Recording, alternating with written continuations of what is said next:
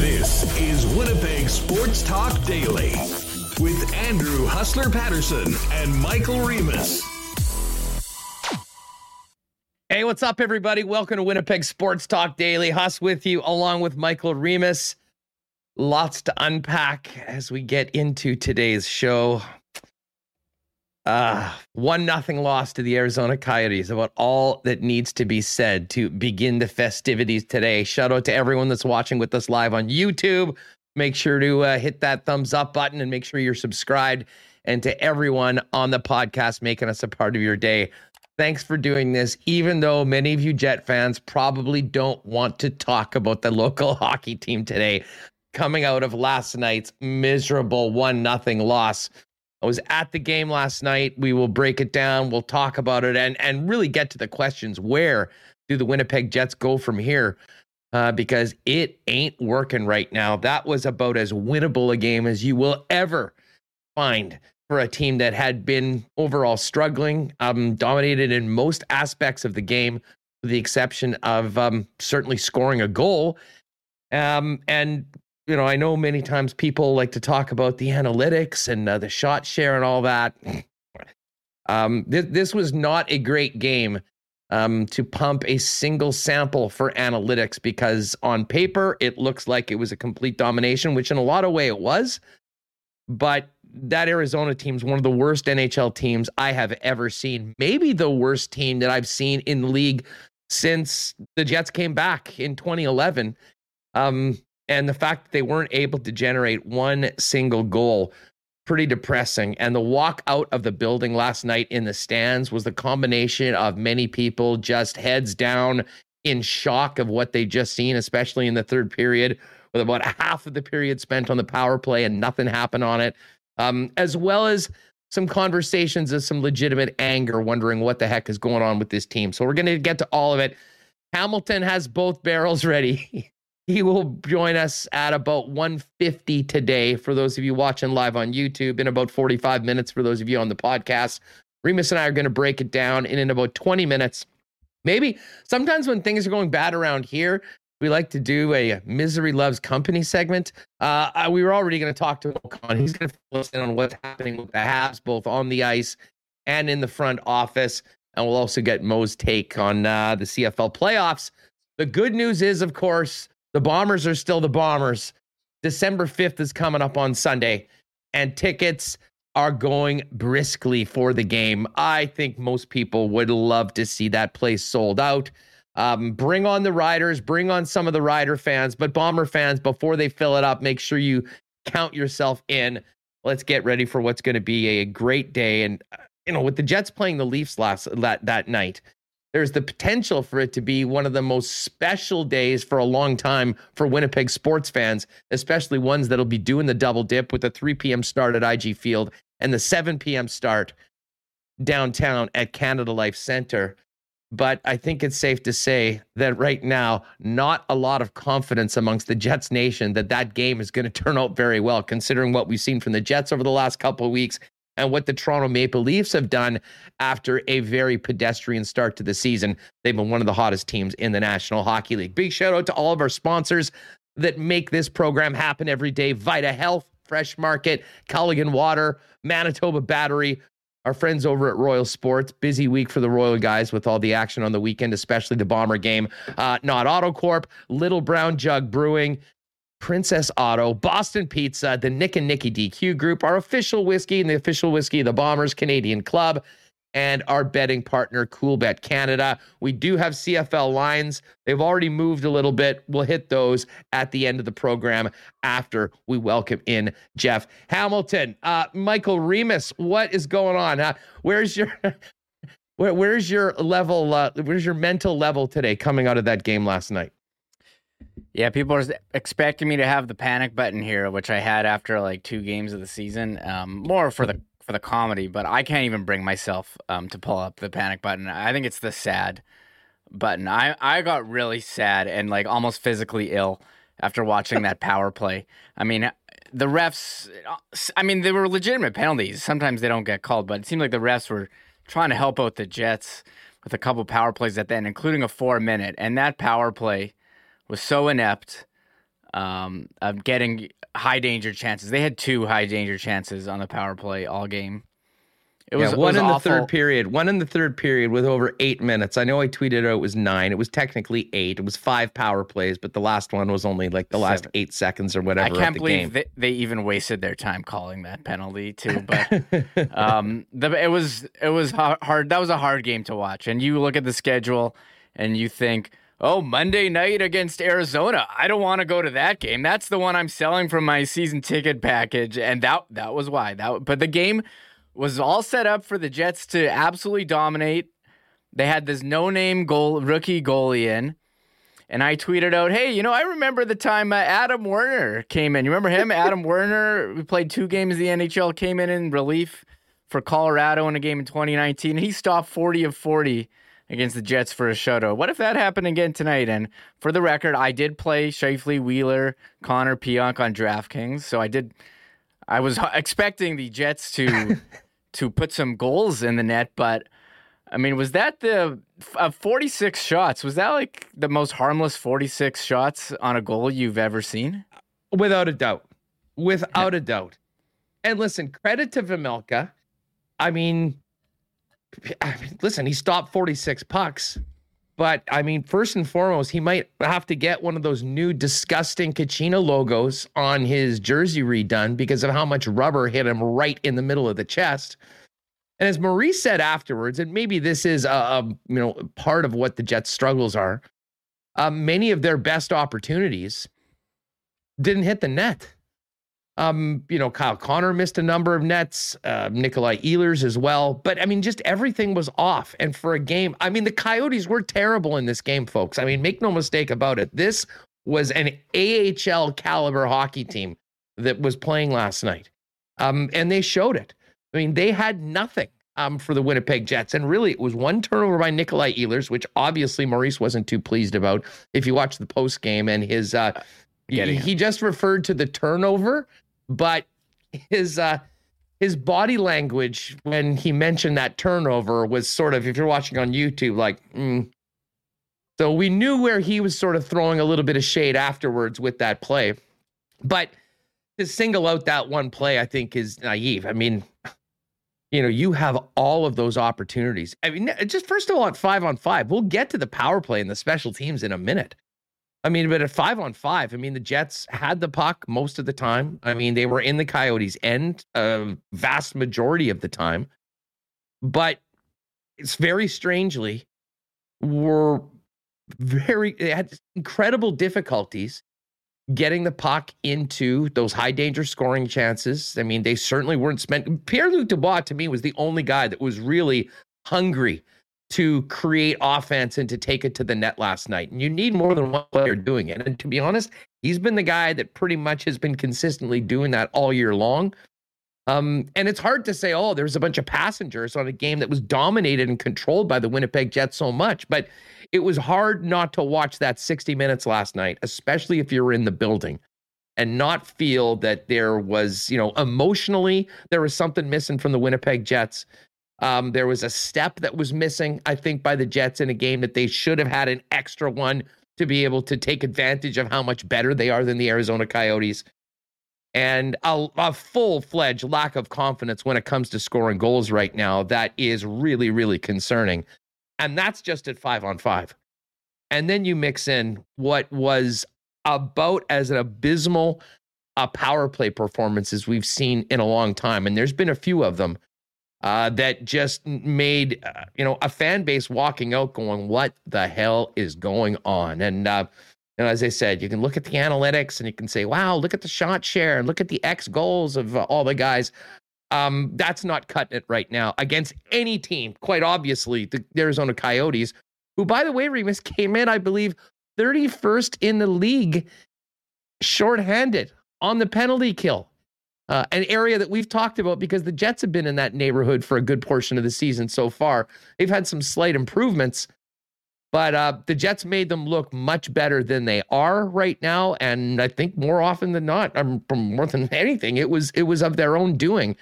Um, and it's very puzzling because this is a team that has a ton of talent. The defense is far better.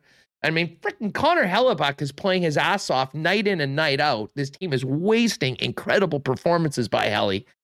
And um, it, it's it's frustrating. And Paul Maurice right now, I don't think had a lot of answers last night after the game. Um, you know, we talked about the uh, fatigue and the rest, and they're going to have the day off, and then they're going to get back in practice. Um, but there wasn't really anyone that had any answers afterwards last night. And I'll tell you what, I can just tell from people in the chat. Um, a lot of people on the verge of hitting that panic button, even if you were too depressed to pull it out today, my friend. I couldn't. I couldn't do it. But if you want to hear like some sad stats here, shout out to Ken Wiebe for putting these into his column on Sportsnet.ca. In the last six losses, the Jets have five goals. Uh, they were shut out last night, the third time in their last 12, second time in the last four. The power play in the middle of a two for 34 stretch. They were at the top of four. Now they're in the bottom third of the NHL. Over six on the power play yesterday. Now, one of those was like at the end of the game, but seven shots on goal. And I said this earlier, only two high danger chances on the, those power plays. Um, I mean, again, we thought the problems with this team was going to be defense. Shore up the defense, and you have scoring. But since um, it seems like a switch has been flipped since the game against LA, and you know they were so going so well, scoring goals. You thought the team, you know, we were laughing that ESPN had the Jets so down in the power rankings, but I mean that that since then, since uh, the games against the Oilers, um, those two, I mean, they haven't haven't looked the same. They it's an inverse score. correlation. Jets are actually now yeah. eighth. No, they can't can't generate. They're making Stuart Skinner and. Uh, I really should respect the goal, the Coyotes goalie um, yesterday, and learn Karel Vejmelka. Yeah. Vejmelka. I had Vejmelka. to learn his name this morning too. I walked out of the game going, "Who the hell was that guy that just uh, shut us out?" Oh, Carl Vejmelka with yeah. 46 saves. Um, yeah, it, it was uh, it, it, it's amazing. Um, you know, especially when you think about what happened on Saturday.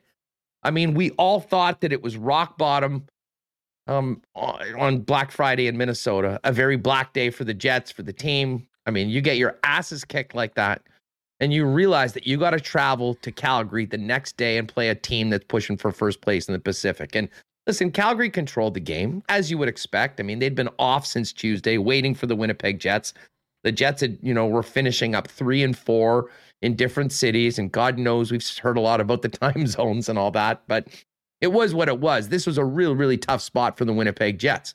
Connor Hellebuyck shot his shot. He backed it up he pulled through in a third period where he was absolutely peppered with pucks, uh, particularly on the penalty kill, um, and gave the Jets an opportunity to win the game. And Kyle Connor scored a goal, and the Jets got two points. And we thought, okay, maybe this team can breathe a little bit.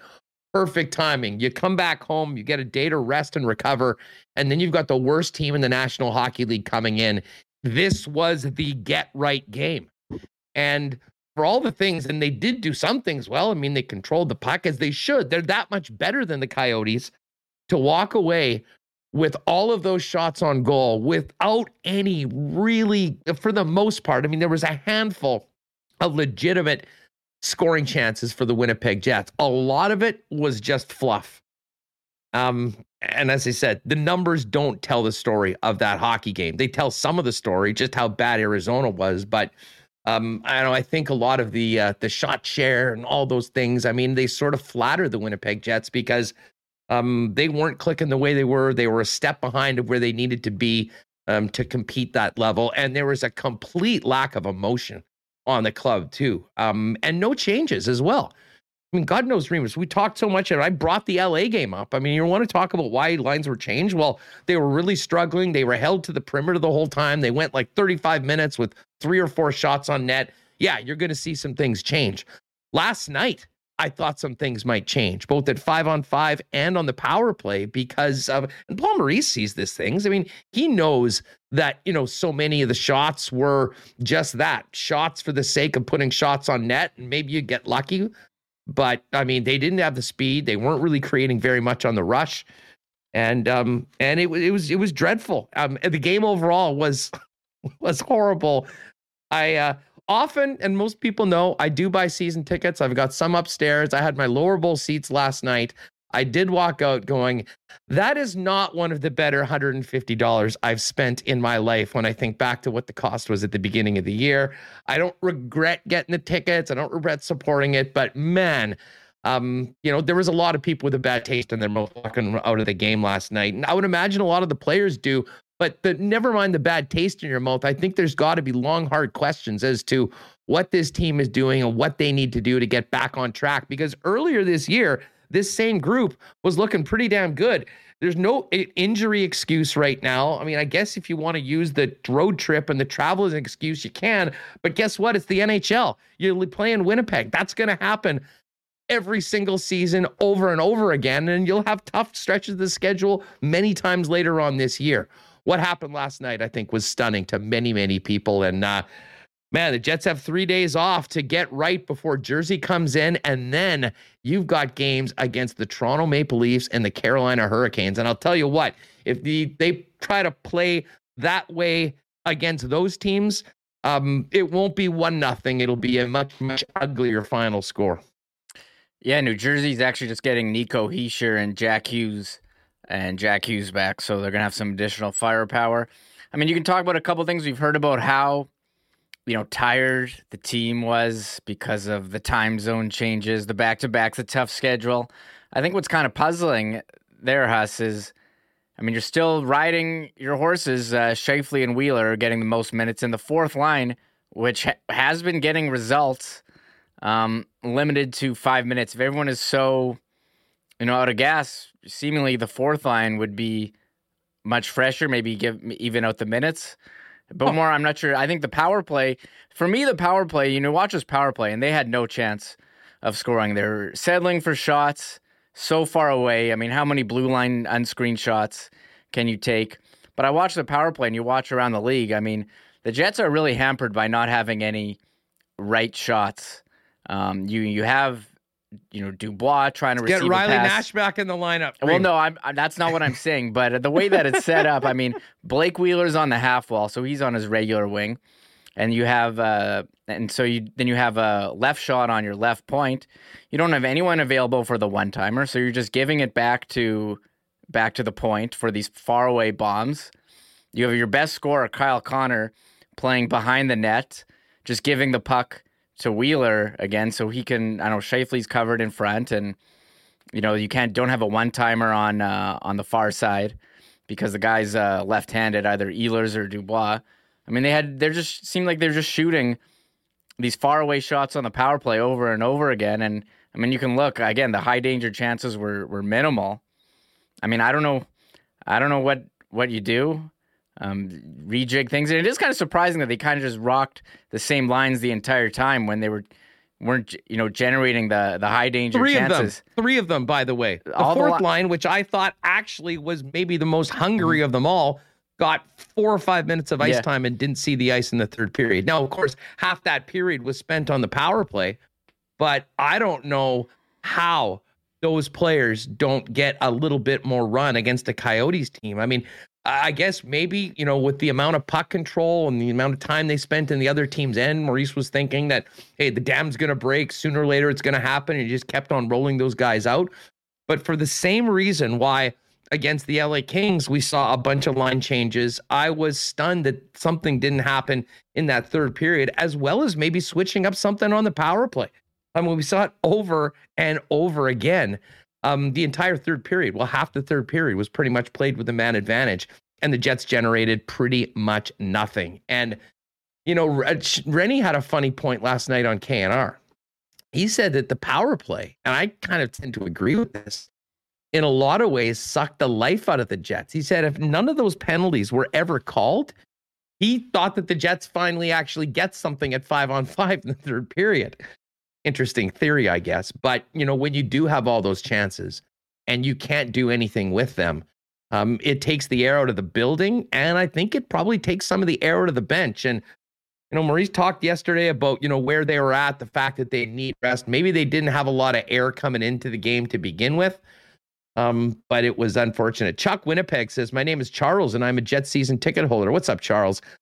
How does 46 shots not win a game? Well, here's the crazy thing. This isn't the first time that the Jets have put 46 or 47 on the net and haven't been able to score or have put in one goal. Um, not all shots are created equal.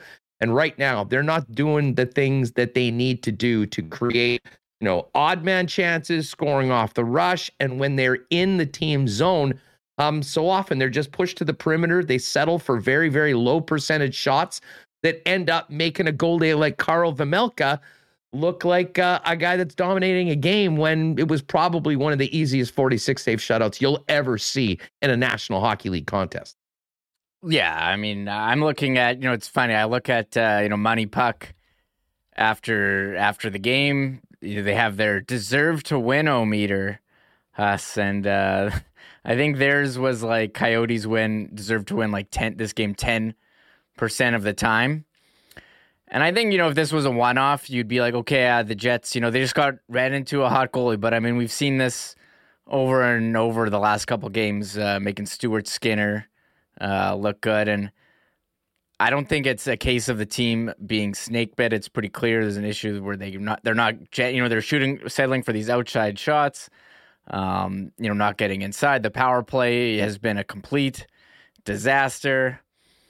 And I don't know, do you subscribe? I see a lot of people online saying, do you subscribe to the theory that this all started, Huss, when they read, you know, the Dubois Svechnikov Connor line was going. It was one of the top lines in the league.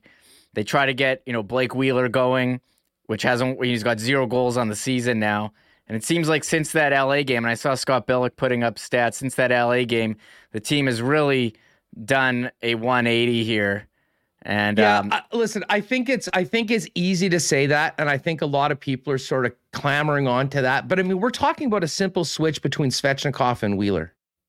The which I mean, and, and Maurice said, you know, we'll know quickly if it's working, and if it doesn't, we'll change it back. And my opinion, I mean, certainly the first Edmonton game, I thought that line was awesome. They generated so much um, and and not just you know like generating muffins like we saw last night against the Coyotes, but like legitimate scoring chances.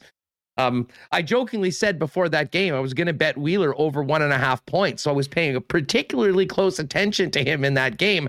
And there was so much that could have gone in. I thought that that was more the same in the Edmonton game afterwards, but. Then you got into Vancouver and into Pittsburgh and Columbus, and it was the law of diminishing returns. And listen, I know everyone wants to talk about Blake Wheeler.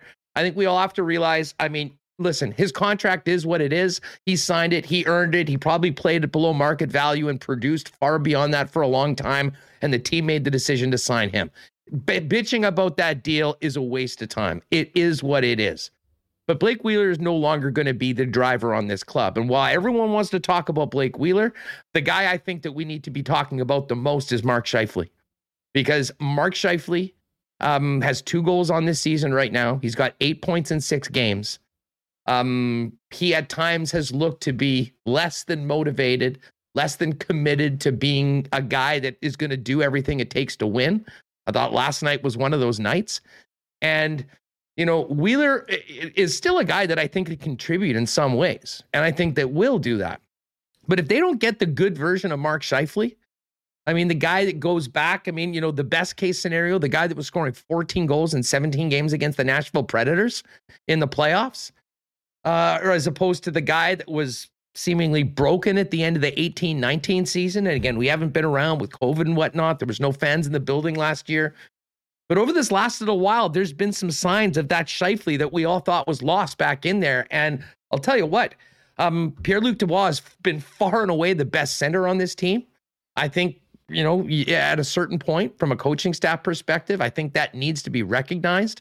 Um, and whether that means putting Kyle Connor back with him and starting to ride those guys, I mean, he's still going to play, but there still is an element of earning it. And I'm far more concerned about the situation with 55 than I am with 26, although I know many of you put the coach and Wheeler and Scheifele together because they have sort of been the uh, the power brokers in the team, the dressing room for a long time.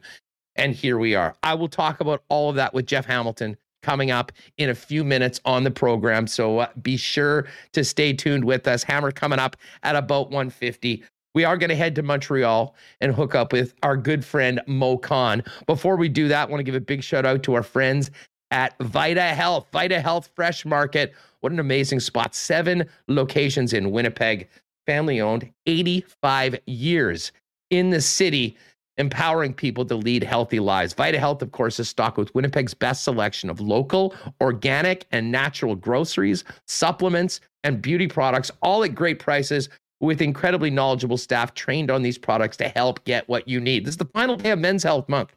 Um, but Vita Health always has products to help support prostate, energy, libido, stress management, and more.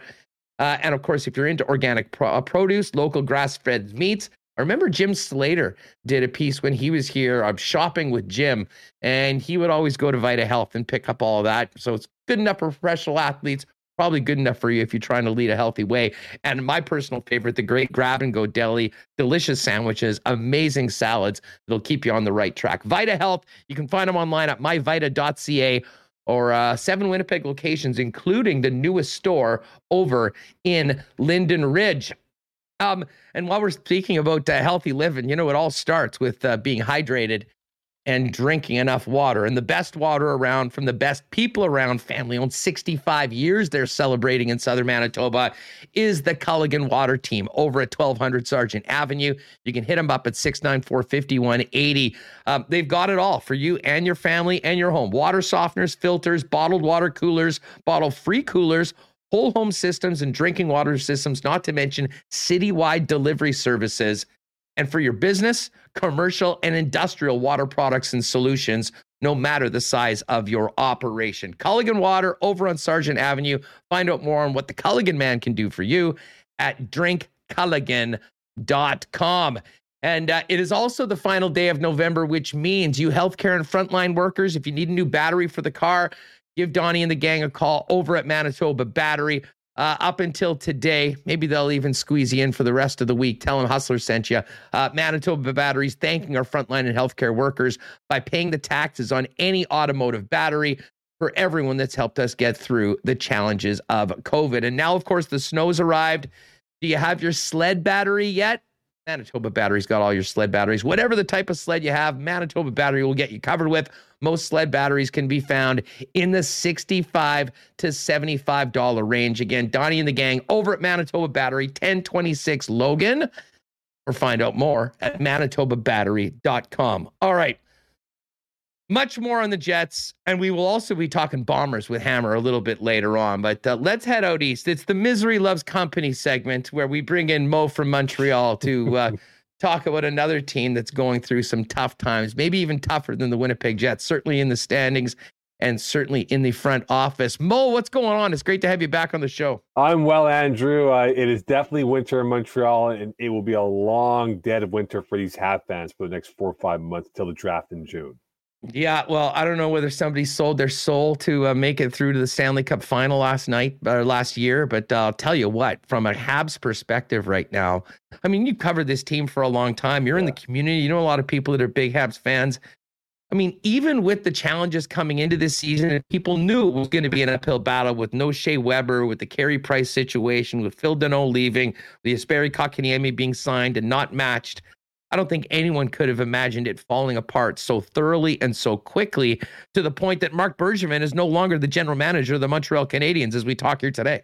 Yeah, you know, you know, it's funny because five months ago they were three wins away from a Stanley Cup, and, and here we are for Montreal fans that now they're hoping to pray that they get Shane Wright in the draft in, in early July of next year when it's hosted in Montreal. And now with everything being done with Geoff Molson, the owner, coming out finally publicly for the first time in almost four or five months with everyone because he had a selective media session back in the in, in the late of August. Now he has admitted that look, we need to do a complete reboot of this franchise. And now Jeff Gorton is on board. And now they got to find that GM that can work hand in hand with Jeff Gorton and what they want to build for this franchise moving forward. And I think now for Habs fans, they just got, you know, it came to a point, Andrew, for Habs fans that they just got we're done. We're, we're finished with Marc Bergevin. Nine and a half years is a long time. You go to see the Eastern Conference Final 2014, a magical run last summer for what they did. But the reality was this team was mostly smoke and mirrors under the Bergevin administration, except for one or two years of dominance. And now here we are, um, not knowing what the future is going to hold for certain players on this roster. But quite frankly, for this Montreal franchise, for its fan base, something to look forward to that that they're going to rebuild and hopefully have a good core in place in maybe two, if not three years from now.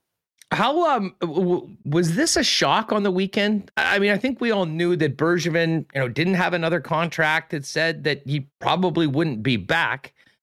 But the way that it happened, did it catch people off guard? And uh, what do you make of Jeff Gorton coming in? Is this just a way to bring another guy in so they've got someone that speaks French, but Gorton's going to basically be the guy running the show? Yeah, you know, Friday I was on with uh, Chris Nilan and, and, and my other colleague Tony Marinaro, and we were speculating how they would do against Buffalo and, and against Pittsburgh on Saturday. And I think people knew it was inevitable, right? It's a question not if but when, when it would happen. And I think the way it played out, where you saw Scott Mellanby resign on Saturday, that the squeezing was being done now towards Marc Bergevin's loyal, uh, uh, you know, army of people that he had on his roster of, of, of management and I think now at that point, when Saturday night hit around nine o'clock, I think Habs fans and everyone in the Montreal media knew something was going to come up in the next 24 to 48 hours. By Sunday afternoon, we saw the official statement from the Habs saying, look, we're moving on from Marc Bergevin and cleaned house completely. I think that was the right move because I think, Andrew, for this fan base, for what they've expected from this team, right? We know how Montreal is. We know how Vancouver is, Toronto, Winnipeg, and points in between. It's it's cup or bust. There's, there's nothing in between that, right?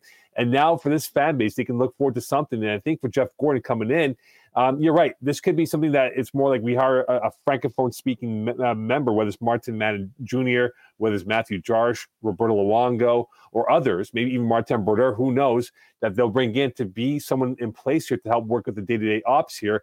But I think finally for Geoff Molson, he realized that he needed to have someone that would be director of hockey operations and not him being the guy overseeing the business and the hockey aspect of it. So now Jeff Gorton in place, hopefully they're going in the right direction for what they want to build for the next few years. You know, there was an interesting quote, and I believe it was from Geoff Molson. And I can't remember whether this was in a press release, uh, like a press conference, or whether he was speaking with, you know, a Pierre LeBrun or one of the insiders. But, you know, he spoke about needing two people for the role, hiring Gorton, still going to hire a GM, and having two different voices in that room and in the decision making process. And one of the things that came out was that if that had happened, they probably don't go and draft Logan Mailloux, um, which of course was a big black mark on the on the Habs. And it sort of felt like for Bergevin, he had bought so much um, rope with the fan base and with the community from that Stanley Cup run that they could basically do whatever they want, and they went and did that with an incredibly controversial selection. Um, how much of that uh, of that in particular pick and what it did to the the way people were thinking about the Habs coming off a very magical run played into Bergevin's demise. Yeah, you know, it was bad PR. I mean, Paul Wilson also got uh, stacked by the Canadiens on Sunday, and it, it was a bad fumble by the Habs. You're right; they had developed all that credit gained from the love affair of the Cup run last summer, and it just disappeared by that one move. And everyone knew, right? Mailloux was the guy that was was red tape, that was toxic, that was untouchable, and they still took him in the first round. And even after, if you remember, Andrew, when they had the press conference to defend the pick, uh, Trevor Timmins, who was the head of scouting at the time, he had a he had a, a, a blank stare for 30 seconds, not knowing what to say exactly for an answer. And this was a complete botch by this organization. And Geoff Molson took blame for it, saying, "Like it's my bad. I should have realized it." Now you're right, though, right? Because what it, what it was, you had Marc Bergevin and his and his army of people that all agreed to what they saw it was one vision. What he's trying to build now, Geoff Molson with Jeff Gorton, is this: we want different voices in that room, right? So if if Mo Khan's available for draft I want to hear the pros and cons, whether we take it or not. We want to hear every angle of what he does well and what he doesn't do well. That was something that was lacking with Marc Bergevin. That look, they, they took a kid who unfortunately did an awful thing in the first round, who shouldn't have been drafted by the Habs, and now that cost them a lot of PR um, in terms of what they developed over the last few months. And now moving ahead here, you wonder for Jeff Gorton if he might get rid of Logan Mailloux at some point, as he did with Tony DeAngelo before, with what he did with the Rangers back in the in the year before that. Uh, Mo Khan with us in Montreal with TSN 690. Um, so who the uh, who are the people that everyone's talking about to come in and be that GM to work with Jeff Gorton? And uh, how soon do you think that that's going to be filled? Well, this is like the show The Bachelor, right? It's it's like the flavor of the day, flavor of the hour. Every half an hour, like 45 minutes ago, it's Patrick Roy, right? People like Patrick Roy. Hey, he can come in here. He's a winner. If you were if you were asking me to say this morning, Mathieu Darche, uh, who has Montreal links through Tampa Bay, uh, has been a part of Julien BriseBois' uh, hierarchy for what he's done and he's worked in different levels of management. Daniel Briere, former NHL player, he's a guy that has worked his way up the ladder from the ECHL. Now he's a guy that could be in play. Uh, Roberto Luongo has been linked, of course, for, from his time in Florida, from him growing at that position. There is a local domestic candidate, pool that they can go from here, uh, Andrew. But the reality is for this team, you got to make sure they get the right guy that fits in vision with what Jeff Gorton wants. If they get that going hand in hand, I think this can work properly. But again, you're talking about a limited pool because again, the francophone value, what they have in this heritage of this team, they want to make sure that's forefront and present. So it's important that they do hire someone that has that strong value that can work hand in hand with Jeff Gorton.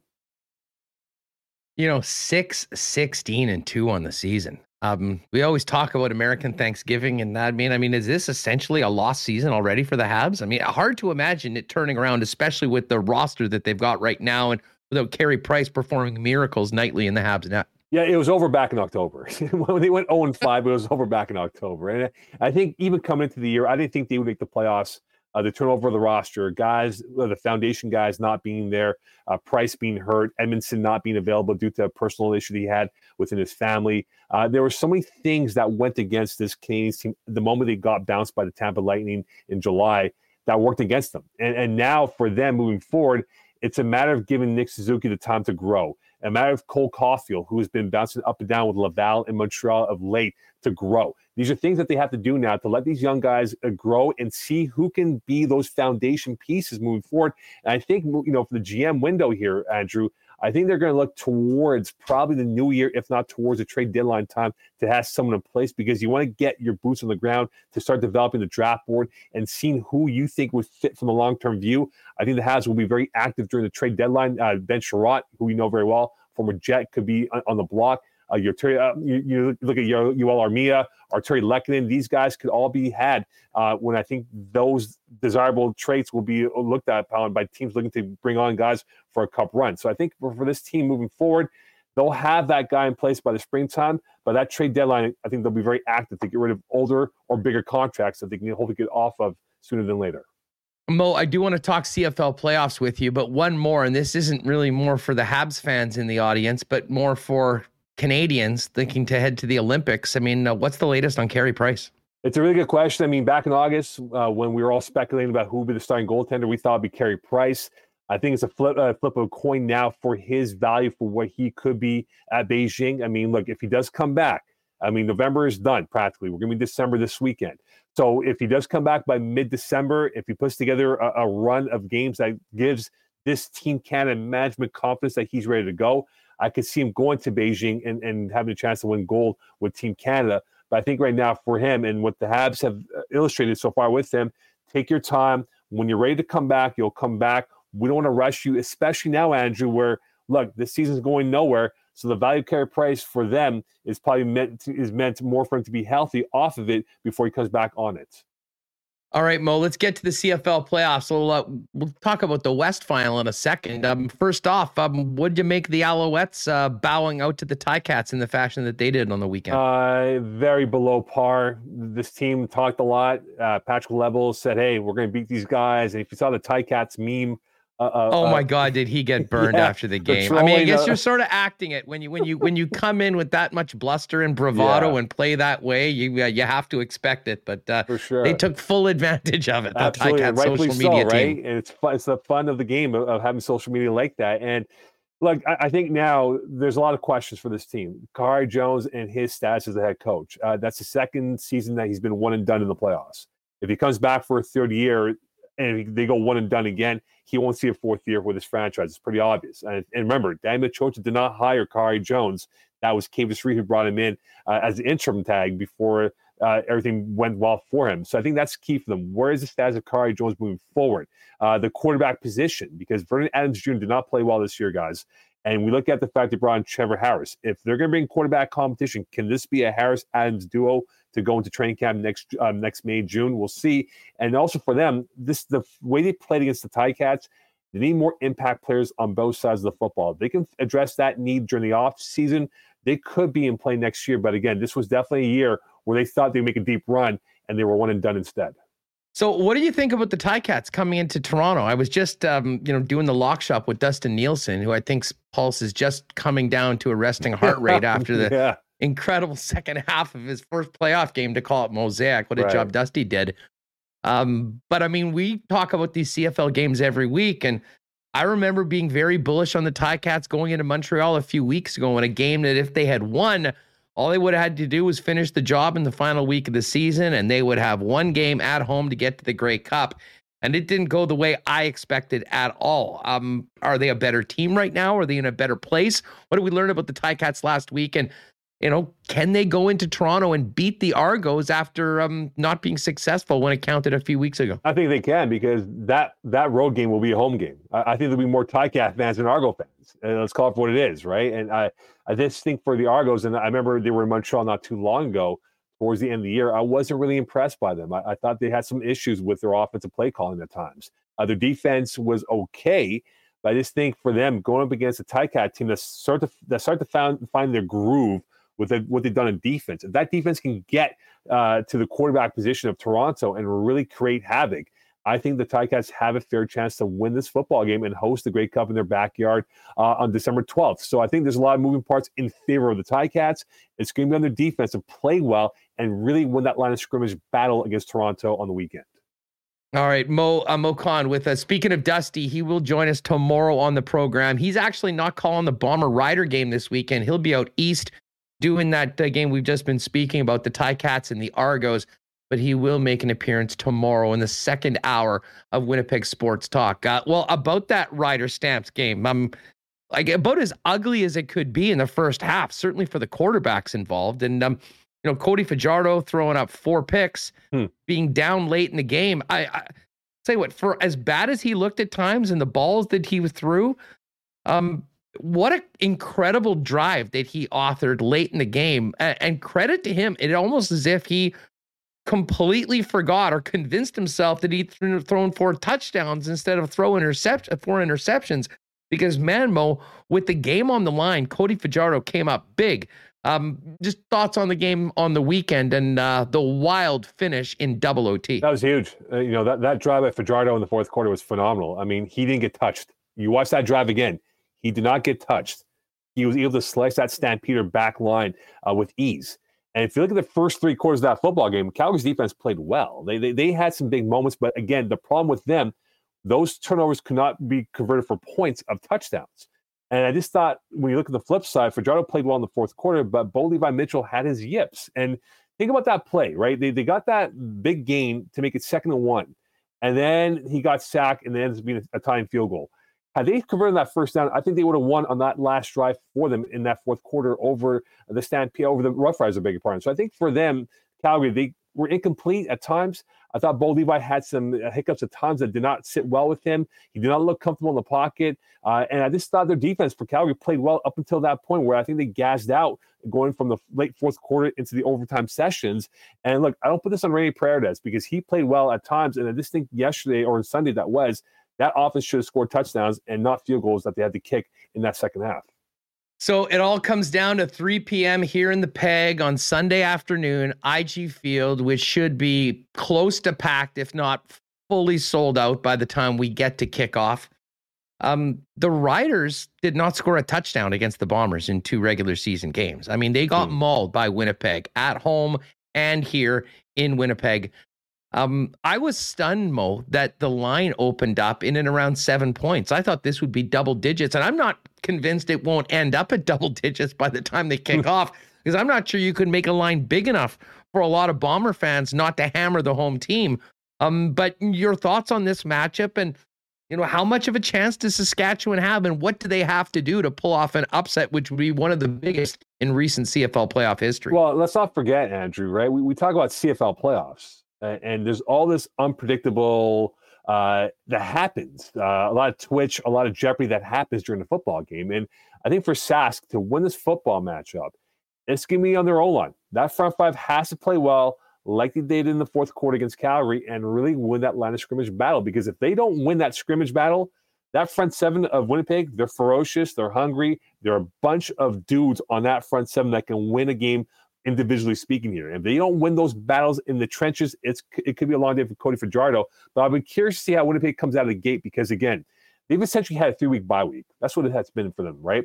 So Collaros and these guys can they keep the rhythm going from where they were a month ago to carrying this into the playoffs here? So if they get that lead early, I'm talking about the first or second drive of the football game, and you put Saskatchewan in a trail position, I think it'd be very difficult for Sask to come back and win on the road in Winnipeg because again, this Winnipeg Blue Bomber fan base, as you know, they're hungry to go back to the Grey Cup in Hamilton in two weeks.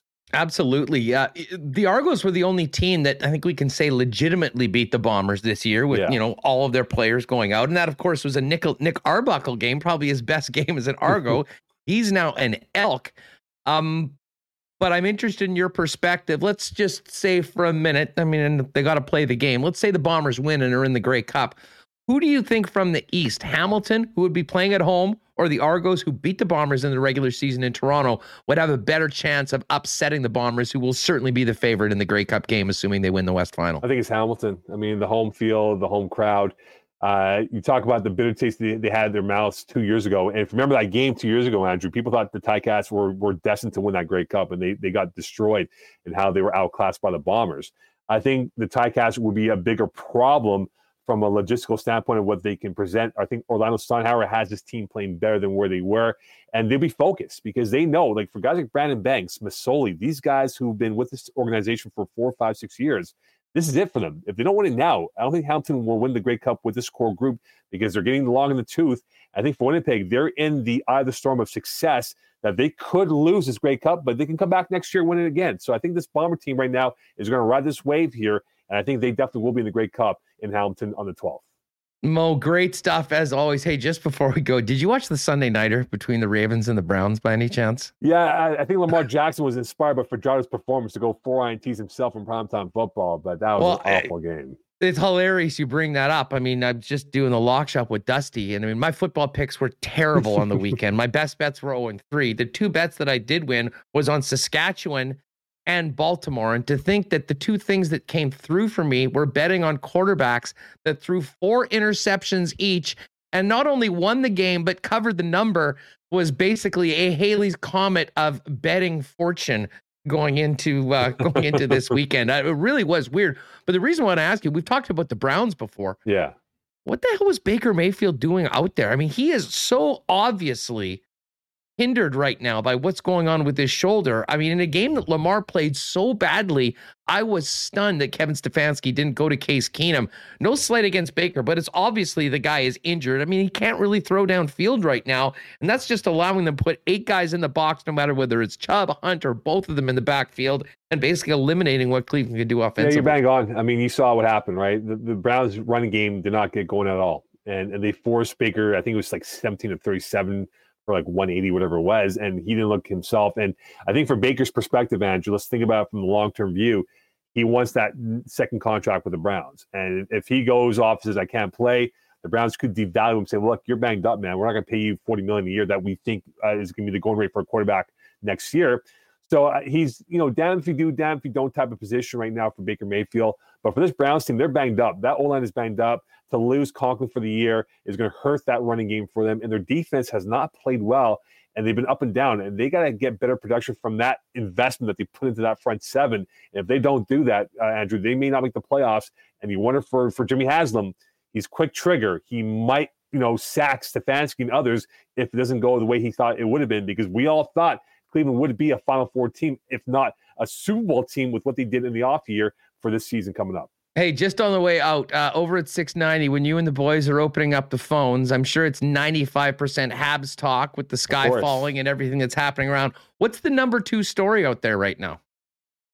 Uh, the number two story is is Geoff Molson. So you have Geoff okay, Molson is number owner. two, oh, and the number three would be Dominic Ducharme. I think Ducharme is the guy to watch out for now, from a long view of what this team is going to be. Remember, he uh, Geoff Molson is still paying Claude Julien the last year of his contract. So he's going to be off the books after this season. I think for Dom, du- Dom Ducharme, remember, he's not Jeff Gorton's hire or the next GM's hire. So he's now on the diving board to really perform at a high clip that, hey, he should be retained as the head coach because he signed a three year deal with two more years left at a lower salary than other coaches in, in the NHL.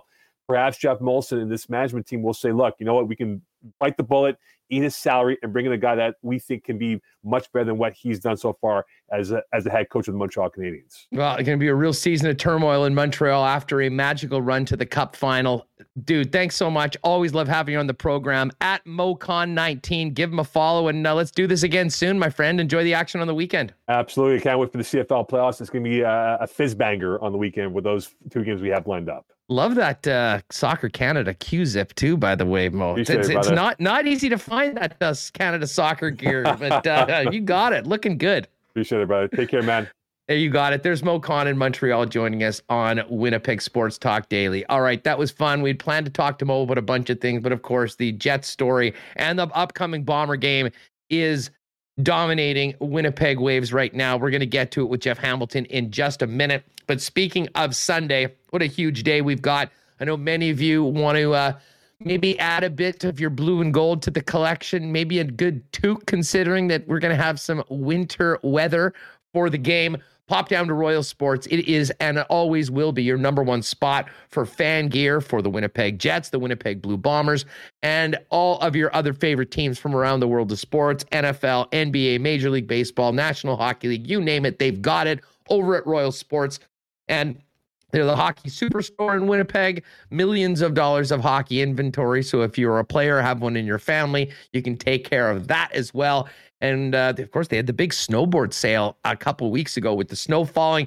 Any of you that are looking to get to the hills, they've got it all for you. Royal Sports and King's Skate Snow and Surf over at 750 Pembina Highway.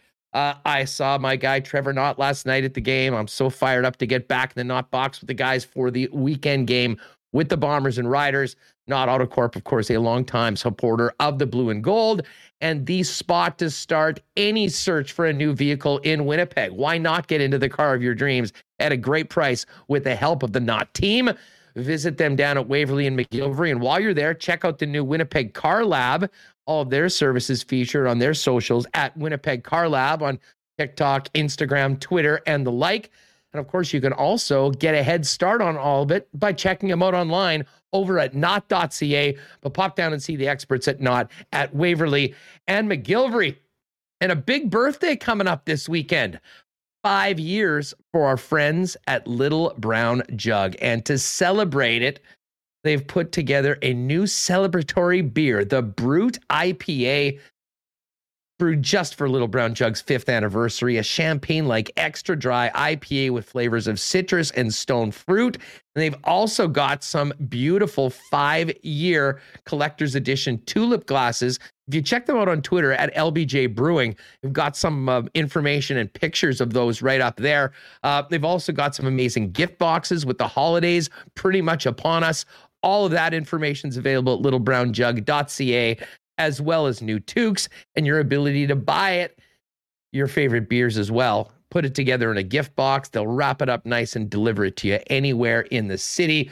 All there at littlebrownjug.ca. And uh, we are going to be doing something special with the Little Brown Jug folks for the fifth anniversary coming up in the next few days on Winnipeg Sports Talk Daily. So looking forward to all of that. Uh, all right, let's get back to the local scene, Jets and Bombers. We will absolutely look ahead to the game on the weekend with Jeff Hamilton, who's done such a great job covering the Canadian Football League. But Hammer, welcome to the program, and pretty hard not to start with the Winnipeg Jets right now. You've been on the Jet beat as of late, been doing a lot of games. Were there last night, did the, uh, you know, if you just looked at the box score, and you saw, wow, three to one in shots. I mean, total domination by one team. I mean, you go to the fancy stats and, you know, it was like 90% the Winnipeg Jets will win that game. It just certainly didn't feel that way in the building last night. And you were there. What did you make of the Jets' performance, the inability to score on a goalie that was one and nine up until this point, playing in front of one of the worst teams I've ever seen actually competing in the National Hockey League? The the game center, the event summaries, all those things. I think you're bang on. First of all, thanks for having me on. Always love being on. But you know, to your point, if you had looked at the game sheet, if you had asked, you know, the players, um, you know, if you outshoot a team 46-15, uh, you know, what would you think the score would be? I don't think a lot of people would have it one nothing for the other club, but the reality is is that it was probably the most boring 46 shot effort um, that ever. You know, like it just it didn't seem like I, you know we talked off off screen you know earlier about about it being an easy shutout. Now I, I don't think it was like super super easy, but it certainly wasn't crazy hard. I mean, you look back at some of the saves and, and absolutely, I mean, give credit to, um, and I'm going to butcher his name, Karel Vejmelka or whatever. That's the that's the English version.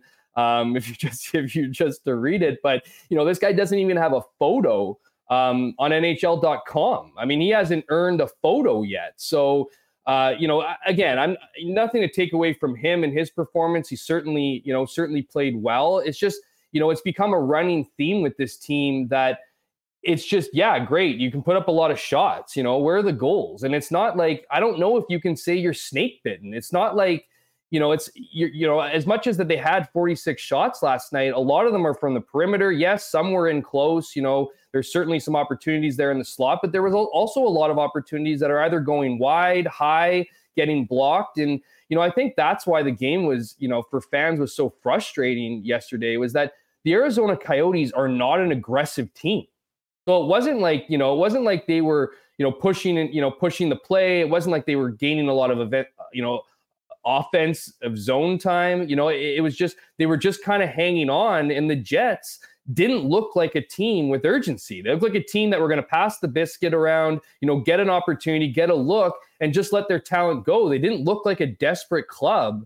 And when you and when you get that lack of response? Because I mean, let's face it here. Okay, four-two victory against the Calgary Flames Saturday. Certainly, a, you know, a, a move in the right direction. But the but immediately went to what was the response going to be on Monday against the Arizona Coyotes? And the response, albeit yes, it wasn't. You know, they didn't lay an egg per se, but they didn't come out with a team that had lost five of their previous six games and we're and we're playing a bottom dweller at home where they've been, you know, juggernauts for the, you know, the last year and a bit. So all those things considered, this team, you know, comes out and says the weirdest things post game. You know, how many times do we, you know, is there a drinking game yet for time zone references? Because it's like you, you, would think that the Jets were the only team that travels. We banned um, it. We banned it on uh, Winnipeg Sports so, Talk a know, while ago, but it's been impossible not to talk about lately because we've heard it so much. Well, exactly. And I mean, so at the end of the day, it's just like this the excuses they just run thin, you know, and you look at previous seasons, yeah, they had a bit of an excuse. Their defense was a mess. They, you know, they weren't, you know, they weren't finding that consistent game. Hell, we're five games removed from Paul Maurice saying this is the best hockey he's seen his club play. And now they're mirrored in a, you know, a six out of seven game losing streak. And you just, you're left wondering, you know, like, why? Yeah. I mean, it is crazy because I mean, and even last week. I can week, see when, the comment section. I can't even see it, but I can just see Paul Maurice, Paul Maurice, Paul Maurice, Paul Maurice, You ask the question why, and, and maybe well, that's your answer. Well, and, and and I'll go back to the Edmonton, the Edmonton series. So we're basically two weeks removed from those two games. And that, of course, came out of the LA game where things weren't going well. They did all the line shuffling and ended up with the swap of Svechnikov and Wheeler going into the Edmonton series. And I spoke with this with Remis at the beginning of the show. Um, I thought that that line looked great in that game. I thought that the team looked great in that game, and I thought that they continued it in the second game. Although we started to see what the you know the lack of ability to finish, kind of maybe creeping in in that game when Stuart Skinner looked like the second coming of Patrick Roy. Um, right. But since then, there was the disappointing game in Vancouver. Um, and I know, and that was sort of a time where people started to really get over Blake Wheeler, and I thought he took a terrible penalty in that game, and you know, if there's a guy that was maybe dragging it a bit more in that game, maybe it was Wheeler. And I can almost understand that with what he's been through this year. They had just played three and four. It was a tough spot, but the penalty was unacceptable. And then boom, it's back in your net. I mean, he was sort of becoming a lightning rod. But then you go into Pittsburgh, play a great first half of the game, you know, 20 shots to nine at one point, seemingly in control. And almost since that point, Jeff, it has been an absolute power outage for the Winnipeg Jets shutout in Columbus, uh, one basically meaningless goal that was lipstick on a pig on the power play, by the way, against the Minnesota Wild. And then Connor Hellebuyck backing up some bravado talk. I don't want to say on his own because Kyle Connor scored a couple goals, but I mean, I think we all realize anyone who watched that game on Saturday This was Connor Hellebuyck stepping up, putting a team on his back, and earning them two points. So to come back against against Arizona, this was a big game for the team last night.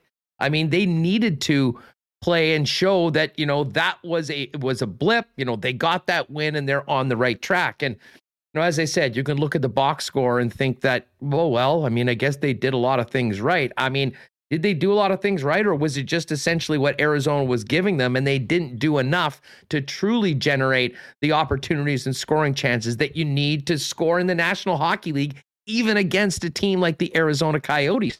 And that is what's been so puzzling about it. I mean, the team was 9 3 and 3. They went toe to toe with the Edmonton Oilers, one of the top teams in the NHL two weeks ago. And since then, um, it's been a complete power outage, and even players that you know, and we can talk a lot about the Svechnikov Wheeler move. Um, players that weren't involved in that move, and I'm looking directly at Nikolai Ehlers and maybe more than anyone at Mark Scheifele. Um, you know, haven't been themselves, haven't been doing what they need to do to get on the score sheet. Uh, it's seemingly frustrating Paul Maurice, and it's been a huge part. I know Wheeler takes up a lot of the oxygen amongst people in the chat room, but I mean, Blake Wheeler is not the biggest problem on this team. Blake Wheeler, when he's playing well, will be a nice complementary player to the true top players and the leaders in this team. It's Dubois and Connor, and it's got to be Scheifele and Ehlers. And right now, from where I'm sitting, that ain't happening.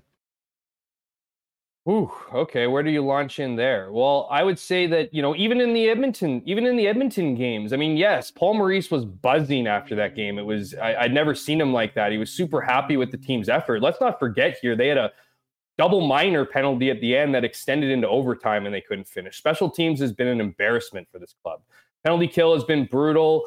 Uh, power play has been awful, and usually it only takes one of those, you know, one of those special teams, and and it's you know, and a you know, and weeks of inconsistency to drag a team down. So when you're not scoring five on five either, it's all just kind of compounded. I mean, if you want to go, you know, if you want to lay the blame towards, you know, Mark Scheifele or Nikolai Ehlers, um, you know, the, these are the premier players. You know, these are the guys that they lean on to score goals. These are the guys that are, you know, have, have had years in the in the NHL now, and they should be hitting their prime and all those things. We've seen certainly glimpses of that, you know, this season and, and previous seasons. That's fair, I suppose, but it just seems like the effort. Um, and I'm not turning this back towards a guy like Blake Wheeler, but you have to ask the question now, like, how important it is it to this team that Blake Wheeler's feeling good? You know, about his game, not about the Jets game, about his game, because the efforts being made for a player like him, you know, you know, versus a player like Nikolai Ehlers and Mark Scheifele, I would put more so towards the, the you know, the Blake Wheeler party in the sense that, you know, getting opportunity to, to, to rediscover his game. I mean, if you give that same effort to Nikolai Ehlers, is he not rewarding you for it? I, I just, I don't know if we've necessarily seen that. And so I'm not necessarily trying to, you know, turn the, the spotlight away from you know players like Ehlers and and and Mark Scheifele because certainly you know Mark Scheifele needs to be a better player for the Winnipeg Jets. There's absolutely no doubt about it. You know how much of this has to do with getting COVID, uh, getting off the ice. You know how much of this is between the ears and and you know playing playing trying to play his way onto Team Canada. That certainly plays a role. It's just to me, it's just one of those things where the confidence should be there. You know what I mean? Like these guys aren't young. This team isn't young anymore. This team isn't one of those, you know, they're they're just trying to get by. It's just, you know, and, and, whether it's a lack of confidence, whether it's a lack of give a crap, because I mean, even if you want to go into the style play, yes, there's like this team is talented enough to get shots on net, you know, perimeter shots, you know, good shots, you know, good scoring chances, all those things but they don't match the effort. I mean, the, it, it's great that you can, when you have the puck, that you can do things with it, that you're a skilled enough team to, you know, again, create space on the ice and open up different opportunities. But it's getting the puck that seems to be the problem for this team. It's it's the it's the battles, it's the puck, you know, winning those puck battles, playing like you care. I mean, on in all zones. I mean, you look at you look at you know, a winger gets checked on the boards in the defensive zone, and all of a sudden there's two of the opponents and nowhere to be seen from Winnipeg. It's just, it's almost like they're depending too much on their skill and not understanding, you know, the the need to be a good team in this in the NHL, to be a team that you know teams are scared to play against, is to be hard to play against. Eh, you know, eh, you look at Edmonton and their years. Yeah, they've had Connor McDavid, they've had Leon Draisaitl, but they've done nothing. You know what I mean? They got swept by the Jets last playoffs. It's just it only gets you so far. Talent only gets you so far. And the reality is, is you know, the excuses are over. Like we we we went like how how how many hours have we spent talking in the off season about you know addressing issues Well, and the, it's and funny the you summer say of that, Jeff. Chevy and all this stuff when it's just not panning out.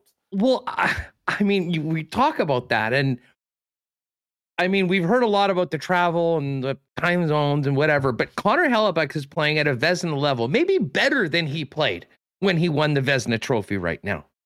The defense is unquestionably as good as it's been since Dustin Byfuglien walked out two years ago. I mean, the defense is far better. Their forward group is entirely healthy. As far as we know, they're in the mm-hmm. lineup. I guess there is theories, and I guess I probably have time for it. Then both Wheeler and Scheifele maybe are suffering a little bit more from what they went through with with COVID nineteen. But I mean, you're right. I mean, you can't say, oh, well, if they can get this guy back. So then, of course, it begs the question well, what is wrong and how do they pull out of this? Is it just a matter of a couple of the lucky shots that they put on net last night going in? The one that bounced off Melka's shoulder that Wheeler shot instead of going, you know, just onto the crossbar and over going in? That's going to change it? I mean, I, I don't see it that way. So you've got coaching or you've got players. And you know, and I said we've talked a lot about Blake Wheeler, and a lot of people are focusing on Blake Wheeler. But to me, when we're talking about the three guys that are the that are basically the top of the food chain with this team and have been so for the better part of the last half decade plus, it's Paul Maurice, it's Mark Scheifele, and it's Blake Wheeler. We know where Wheeler is right now, and you know his contract makes it that he's not going anywhere. Um, and over the course of this next little while, he'll probably settle into far more of a middle six role, I would say, than you know than being on the top line. There's no evidence Paul- of that, but yeah, but- I, I agree. but- Well, I mean, I just think that as we, uh, yeah, right now, no kidding. I mean, we just saw Connor Scheifele and Wheeler put back together, and you know, there they were last night playing a ton of minutes, and you know, I think desperate times call for desperate measures, and that was a desperate move by Paul Maurice, considering what we've seen from this t- club, certainly in the first 15 games, where they won all these games, including many games without those guys in the lineup. But if you got the coach, and then you've got those players, and I said I kind of take Wheeler out of it because I don't think that's a movable asset. But I really do wonder about Mark Scheifele. And, and just back to Scheifele, while we, you know, kind of obsess over the Svechnikov Wheeler Wheeler move. I mean, all that time, Scheifele was playing with Ehlers and Kyle Connor.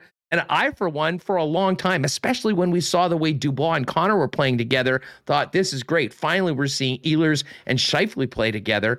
And we just didn't see the results. And you know, you know, Maurice pulled the trigger on it, you know, after that ugly game in Minnesota, and they ended up getting a win with the Connor Scheifele Wheeler group. But I mean, it kind of seems like things are really in disarray, and a lot of the things that they were able to do earlier in the season, including a significant amount of time without either of those guys in the lineup, is missing right now. Yeah, absolutely. I mean, the mojo of this team is non-existent. It just, you know, I've you know, we people talk, debate whether you know Paul Maurice should have his job, whether he should be fired, whether they need a new voice, and you know, as much as first of all, there's columnists in this city, right? So it's not just something you show up to and go, hey, should you be, you know, should I can't just write a story that says Paul Maurice should lose his job. Um, or that you know where his position is as far as you know i can't voice my opinion i don't have the authority at our paper to do that however there, you know, we're getting to a point now where you watch a post game like Paul Maurice after last game, and you go, I've never seen a guy look as defeated as Paul Maurice has. And and it makes you wonder what the what what the issues are here. Is this just a message not being delivered? We all know the loyalty that True North has to Paul Maurice. I mean, we saw that with Kevin Cheveldayoff. We see that, you know, this the True North, the biggest thing about them is they're loyal to their their their people. And so the reality is is you know, up like a couple weeks ago, like in the middle of this losing streak, you know, of this bad hockey by the Jets, I don't think anybody would have would have necessarily believed in whether they whether they felt um, it was going to happen or not. I don't think anyone would have believed the Jets would make a change, but I think it's getting to a point now where, as you mentioned, all the you know the health, this team is you know healthy, all the improvements, you know, obviously having a great goaltender, the improvements on defense, the mature, you know, one year older, we keep hearing, right? One year older, this forward group is. Um, you know, and and yet these are the results we're seeing. I mean, at the end of the day, this isn't a Winnipeg Blue Bombers situation where continuity is awesome. This is a situation where you've stuck with a guy for as long as you have, and the reality is is is they're regressing. You know, and and and that was always going to be the expectations this season was you know, run or bust. And the reality is, is we're now a quarter into the season and we're seeing the Jets get worse. And not only are we seeing them get worse, we're seeing all, you know, we're seeing can we don't even know who the lines are. The lines could be very might be different next game, and you know you get. You Hopefully, got, they will be. Well, there you go, right? But I mean, it's just been the blender. I mean, we talk about the blender, you know, at length. I mean, the blender hasn't been put put away. It's been it's been sitting on the kitchen counter um, you know, ready, you know, at the ready for whenever you're you're looking to push the button. And uh, you that wears on players. I don't care who you are. I mean, players are going to sit there in front of the microphone and say, "Yeah, you know, that's not that's above my pay grade." You know, we all understand this is the game of hockey. Well, not really, because like you don't really see that kind of movement. And the other part too is, I mean, again, I'm not trying to make this all about Blake Wheeler, but like you got to think that some guys are like, well, I want more opportunity. You know what I mean? Why aren't I getting my, you know, I'm in a funk right now. I don't love my game. Why aren't I getting the same opportunities as, as other people? And like even Paul Maurice admitted it the other day, which I thought was interesting that, you know, at one point in time, Kyle Connor was, you know, kind of along for the ride with Mark Scheifele and Blake Wheeler. And now fast forward to today, and now they're pretty much carrying Blake Wheeler. And so, you know, is, is, this like is this how you work a hockey team where it's like, okay, you did all this for the team and now, you know, you deserve this part? The reality is is Blake Wheeler shouldn't be leading the forwards in ice time. You know, he's, you know, and, and, and making this argument that he's not old, like he's not old that he can't play in the National Hockey League, but he's in his mid 30s. That's old in the NHL. He can't be run the way he's always been run. We've seen you know Blake Wheeler regress in the years. Remember a time when Blake Wheeler used to take the puck up the side of side of the boards, you know, and, and get five breakaways a game and score on one or none. You know, like that was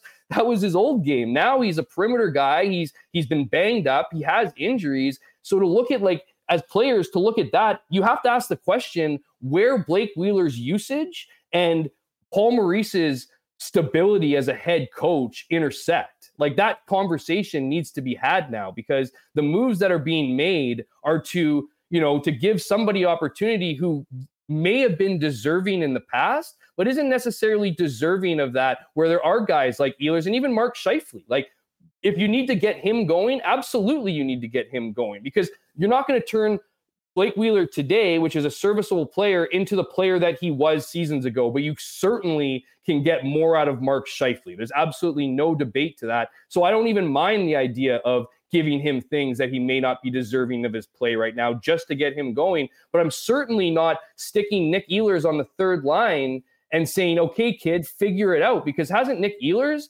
built some kind of, you know, stability here? Guys like Andrew Copp have built that. I mean, if you're not if you're not going to put guys who are going to go out there and and you know, and I'm not saying Blake Wheeler doesn't try his, you know, try hard. He absolutely tries hard. It's just what they're getting from the other guys is is is more and it's time to it's time essentially to pass the torch here and until that kind of happens we're going to keep going in these circles in these weeks of trying to figure out you know one or two individuals games at the cost of the collective team effort well, I'll say this, and I mean I don't disagree with with anything that you've said, but I mean to me, again, it's far more about Scheifele, and it's also about Pierre Luc Dubois. Dubois has been the best player. He and Kyle Connor have been the two best players at forward this year, and it's not debatable. Um, he's certainly been the most effective player at the center position, which is so important. Like last night, Dubois played 19 15 and Scheifele played 23 29. Scheifele had six over six and a half minutes on the power play. Scheifele had one shot on goal and was a minus one. Um, Pierre Luc Dubois has been the driver in. And I mean, we can talk about, you know, Wheeler going up over Svechnikov. I mean, to me, that's sort of six of one, half a dozen of the other. The question about where Ehlers is playing, I think, is significant. But you know what? On on Friday night, I want to see Dubois being the first guy over the boards, taking the, the, you know, being being the guy.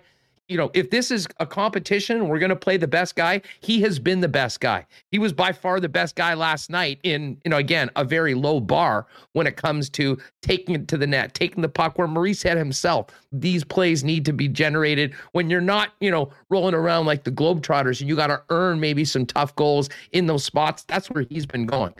I mean, to me, it starts there. And whether that's Kyle Connor back on with him, whether it's Nikolai Ehlers playing with him, I mean, to me, again, we talk a lot about Wheeler, but I mean, Scheifele is the central driving figure of that of his line normally. You can argue that it's Kyle Connor right now, but the bottom line is Pierre Luc Dubois is the guy that's been the most effective, that has been the most consistent throughout this season so far.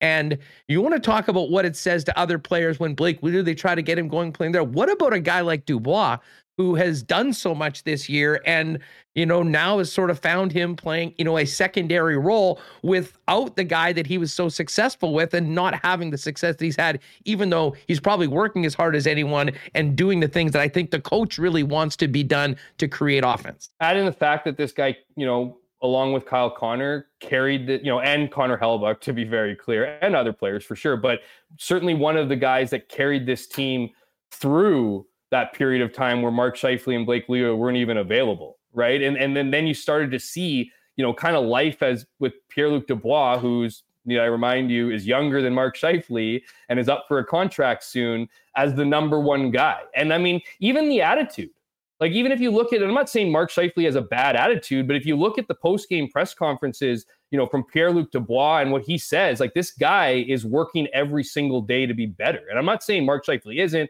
We all know he's a, you know, a hockey nerd. I think there's a bit more expectation from Mark from this team. You know, like uh, what, you know, what have you given, you know, what, what, what do you, what, what, what would I earn, you know, for being on this team? I feel like there's really is a thing where it's like, I play in Winnipeg, you know, what are you going to give me kind of thing. And, and like, at the, you know, when you look at, I would argue that, and I've argued this in the past, Mark Scheifele is a very, very, very skilled player. He's up there as one of the better players in the National Hockey League when he's playing at his best.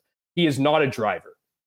He's not a driver of lines. Like he he he doesn't, you know, he doesn't we've you know, we've seen him in his career here. We've never seen him do, you know, for a guy who likes to com- you know, not compare himself, but like, you know, wants to be in the conversation with the Sidney Crosbys and the Connor McDavids, you know, arguably the two greatest forward drivers, you know, in the last whatever. Um, you know, we've never seen Mark Scheifele take two guys that aren't top end players and make it a top mm-hmm. end line. We just haven't seen it. That's a fact. And you know, whether it's adding, you know, Blake Wheeler on his line to make up for his defensive, you know, issues, or Andrew Copp, you know, doing the same, he's kind of been shielded to the point where, like, think about this: how many years is Mark Scheifele in the National Hockey League? Where now you, as a coach, and I understand all great players go through dips and, and whatever with confidence, that you had to adjust full lineups to get this guy going. You know what I mean? Like you've had to break up other lines. Like I, I'll remind you, I, I asked Paul Maurice because I just knew this was coming eventually in Edmonton on the road about the leash that Connor, Kyle Connor and, and Dubois have. Because we even if you look at if you look at just Pierre Luc Dubois, right? I mean, obviously not a great season last season, all those things that that went into it, yada yada. Bad season. Comes back this year, you know, has put on weight, looks strong, is you know adopting hmm. that new age power forward kind of style. Clearly had a great offseason, and yet you he doesn't get the leash that other players have got of his caliber in the past. And you know, and and and like taking him off a line with with Kyle Connor, like what do you think he's thinking right now? You know, they were rolling, and and hmm. the fact is, you can't get one goal. Like you know, or you only get one goal. Yes, hmm. there's the four on Calgary, but hmm. before that, you can't even score. So why are like wouldn't you think that putting Dubois and Kyle Connor back on a line would at least get you some kind of production goals? I mean, that's what you need right now. You can play the defensive game, but the problem is the reality is rather is that if, if you tinker with the lines, Paul Maurice must think that Mark Scheifele's a liability with other players. Like so, like you know, or you know, lots of things could be at play here as far as who. Well, it's funny you with. bring that up. It's funny you bring that up because I have to admit I was thinking about this last night watching the game, and there was a, there was a moment in the game where it was towards the end of one of the first power plays that the Jets had, which was quite anemic. And I can't remember whether Scheifele got slashed or there was a stick that kind of came close to his face. It wasn't called, and you know, he's kind of slowly skating back to the bench, but giving it to the referee. And he walks by the Arizona bench and they are all over him. And from where I was sitting, you could hear some of the things that were being said because at the time was pretty quiet because the power play had essentially sucked the life out of the building. And I wondered for a second about what Maurice is thinking about Scheifele. Like, I really do think that, especially after he signed that long term contract, they have done everything to try to make him as happy as possible, given everything that he's needed um, to be that guy that's going to take. I mean, hell, Maurice for Maurice said they were going to be building a statue of him outside the stadium. I saw someone last night going, "Hey, how's that statue coming along?" But I do yeah. wonder. I mean, it, for Paul Maurice's survival, he's got to get he's got to get Mark Scheifele going. Um, you know, if Mark Scheifele continues to be, you know, on pace to be a 40 point guy that scores 10 goals in a season, uh, listen, no one's surviving that.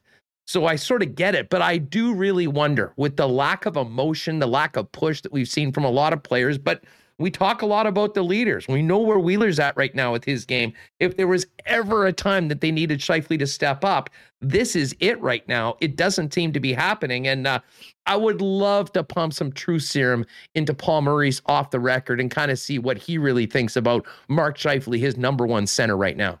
You and I both.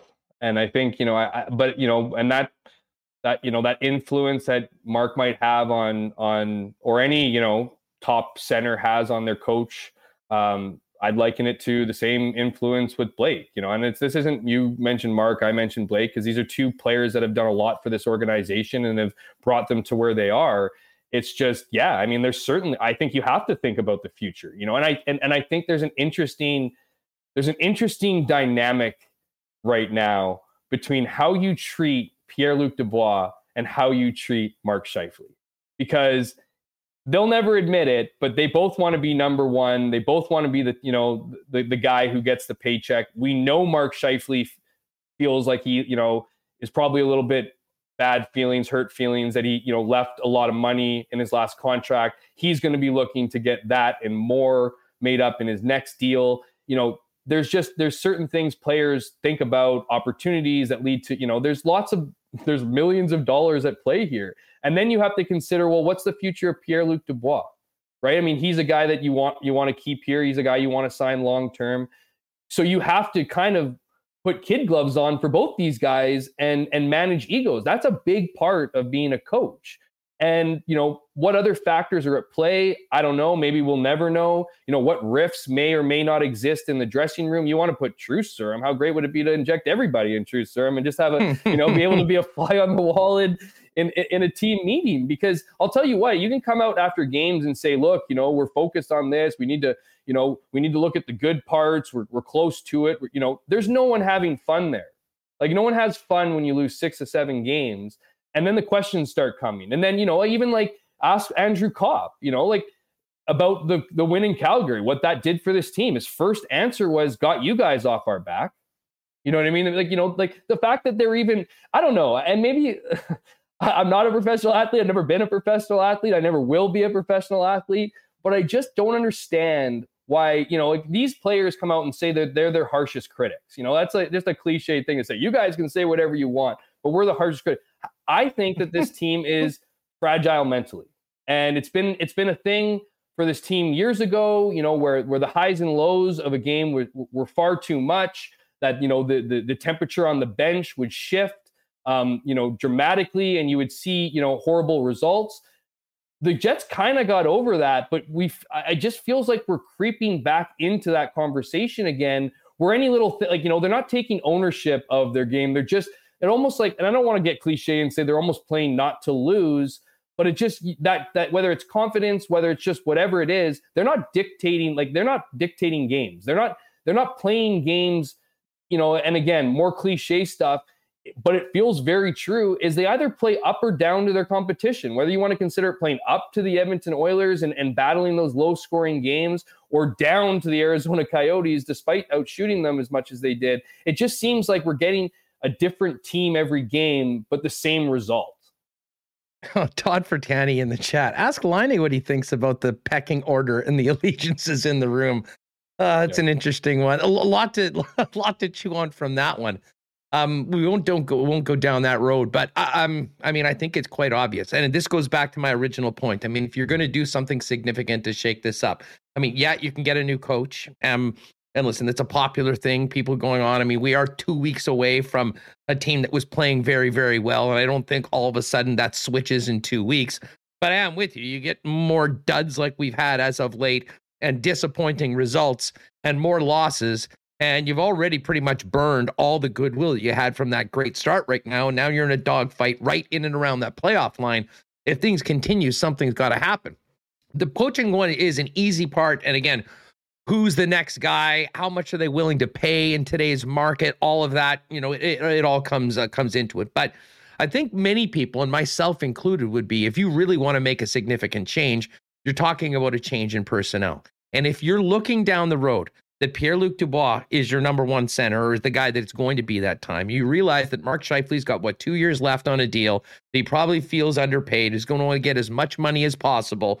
I mean, if you're not sold that this guy is going to be a jet for life, um, tell you what, I mean, he would like with his contract and the amount of term left on it. I mean, that is an asset almost unlike anything else the Winnipeg Jets would have to put on the table. It would immediately change everything about the dressing room, I think, because even if Wheeler's still on this hockey club going into the next couple years that he's he's in, you know, we know where he's aging. It won't be the Scheifele Wheeler show anymore.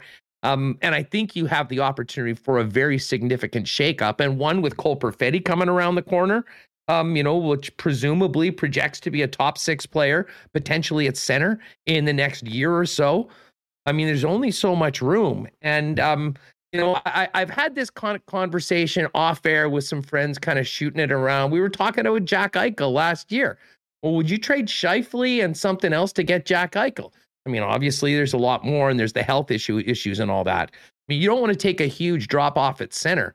But if this is the version of Mark Scheifele that's happening right now that's going to be there going forward, um, I think for the first time, this organization, and in particular, the guy that matters, Kevin Cheveldayoff, and the people that he report to, start maybe thinking of some outside the box other than, you know, we're putting this group together of Chevy and Maurice and Wheeler and Scheifele, and we're living happily ever after, and everyone's staying here forever until they finally get it done. At a certain point right now, with many of the excuses that some of them were legitimate. I mean, what had happened on the blue line, everything that happened in the past is out the door right now. This team's healthy. We've seen them play well, and now they're they're where they are right now, and nothing more damning than the power play just to get back to last night. I mean, with the talent that they have, and this is also on coaching. Um, but you would think that maybe, maybe some things that would have been laughed at as a possibility for this Winnipeg Jets might all of a sudden be on the table if things keep going the way they're going. Yeah, certainly. I mean, first of all, I disagree with one of your earlier points. I don't like when your head coach is is arguing that you're not old needs to come out and say you're not old unprovoked talking about Blake Wheeler. Blake Wheeler does not view himself as taking a diminishing role in the you know the remainder of his contract. I do not see a guy who But that doesn't matter. no, no, it, like, it does matter thinks, though. It like, does matter every though. guy should matter, think though. that he's capable of playing it. But the coach needs to separate what whoever it is thinks that he's capable of and live in the present and realize what they're giving you. And if you're going to get that opportunity, and listen, I'll I'll I'll grant you know a couple games maybe to try and get going, but if you've got other players that are producing more, that are playing better, that deserve those spots, especially when you're losing all these hockey games, you have to go that route. Oh, I'm not saying you don't have to go that route. I'm debating whether you go that route, given what we know and what we've seen and the evidence in front of us. That's all I'm suggesting. I, it's not. I'm not disagreeing with your sentiment. I think mm-hmm. that's exactly what needs to happen. You need to pass the torch. There needs to be different voices. There needs to be a different identity here um, that goes beyond Blake. And again, Blake has done great things for this organization. He, you know, he's a big part of the Winnipeg Jets' success. It sucks this is happening this week with this thousandth game on the weekend. Well, I will say that. But, you know, and again, like this isn't a beatdown of Blake Wheeler. Blake Wheeler, you know, again, has done a lot of great things for this organization, but it's the reality of the situation. There are younger guys that when Blake Wheeler was that age would be wanting more opportunity. In fact, he'd be screaming for it. We know the kind of player Blake Wheeler was, you know, throughout his his you know highly competitive, knows his value, knows his worth. Go all the way back to you know his draft year. This is a guy that you know again like, and I'm not trying to make about Blake. Like the Jets have been going off that point. The Jets have been circling Mark Scheifele's contract renewal as a major fork in the road for a while. This isn't something that they're, you know, it's creeping up on them, yada, yada, yada. They will be, they will need to make a decision, a big one, and they won't be afforded, you know, that that final season. They can't go into a final year of, of, of Mark Scheifele, you know, being, you know, you know, potentially becoming a UFA. Oh, a hundred. So, so no, those, I mean, they, so those decisions, those decisions need to be made not even a year out of the contract. They they're starting to be made now. You know, and and so I don't think that the Jets are willing to just turn their backs on Mark Scheifele, and I don't think they should. Mark has done a lot of great things. If what, you know, I don't know if the sample size is great enough. Now, some will argue, you know, his laziness in the defensive zone or his lack of defensive game has been around for a while and they don't see it improving, yada, yada. We've seen Mark Scheifele play really, really good hockey of late. And there's no reason to suggest that what we're seeing from him now is necessarily going to be the player throughout the rest of his career. He is going to get better. But you do need to make big decisions because you're under because with Mark's re-signing to what you said and what you've alluded to, you know, on a number of points, is the identity of this team will remain in a lot of ways with his contract or contract extension. So you it isn't just about bringing a good player, a great player at times back into the mix. It's what he rep what his contract represents and, and how you're going forward. Now, we also know that Blake Wheeler and Mark Scheifele are up at the exact same time.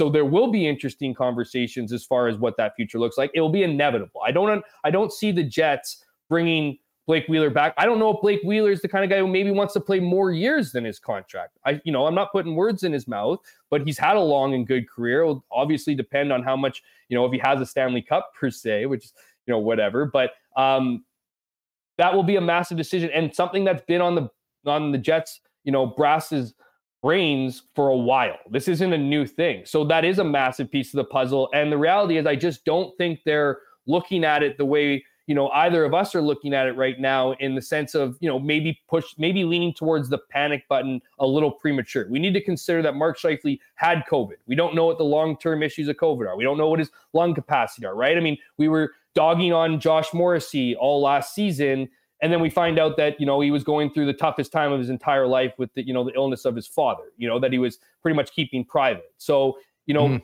we don't know what the factors are at play. And again i go back to my you know earlier points. Mark Scheifele isn't past his due date. He should be in his prime. There is there is something to getting him going obviously not just for his game but for this team's game but at the end of the day, it can't come at the cost of the overall team's results or, you know, where you, you get, you know, we'll go back to one more cliche. There's no, no one player is bigger than the team. And unfortunately, we've kind of seen that both with Mark and with Blake at times, not just this season, but in years past. Yeah. Well, listen, I know that there's no talk of an extension until there's one year left in the deal.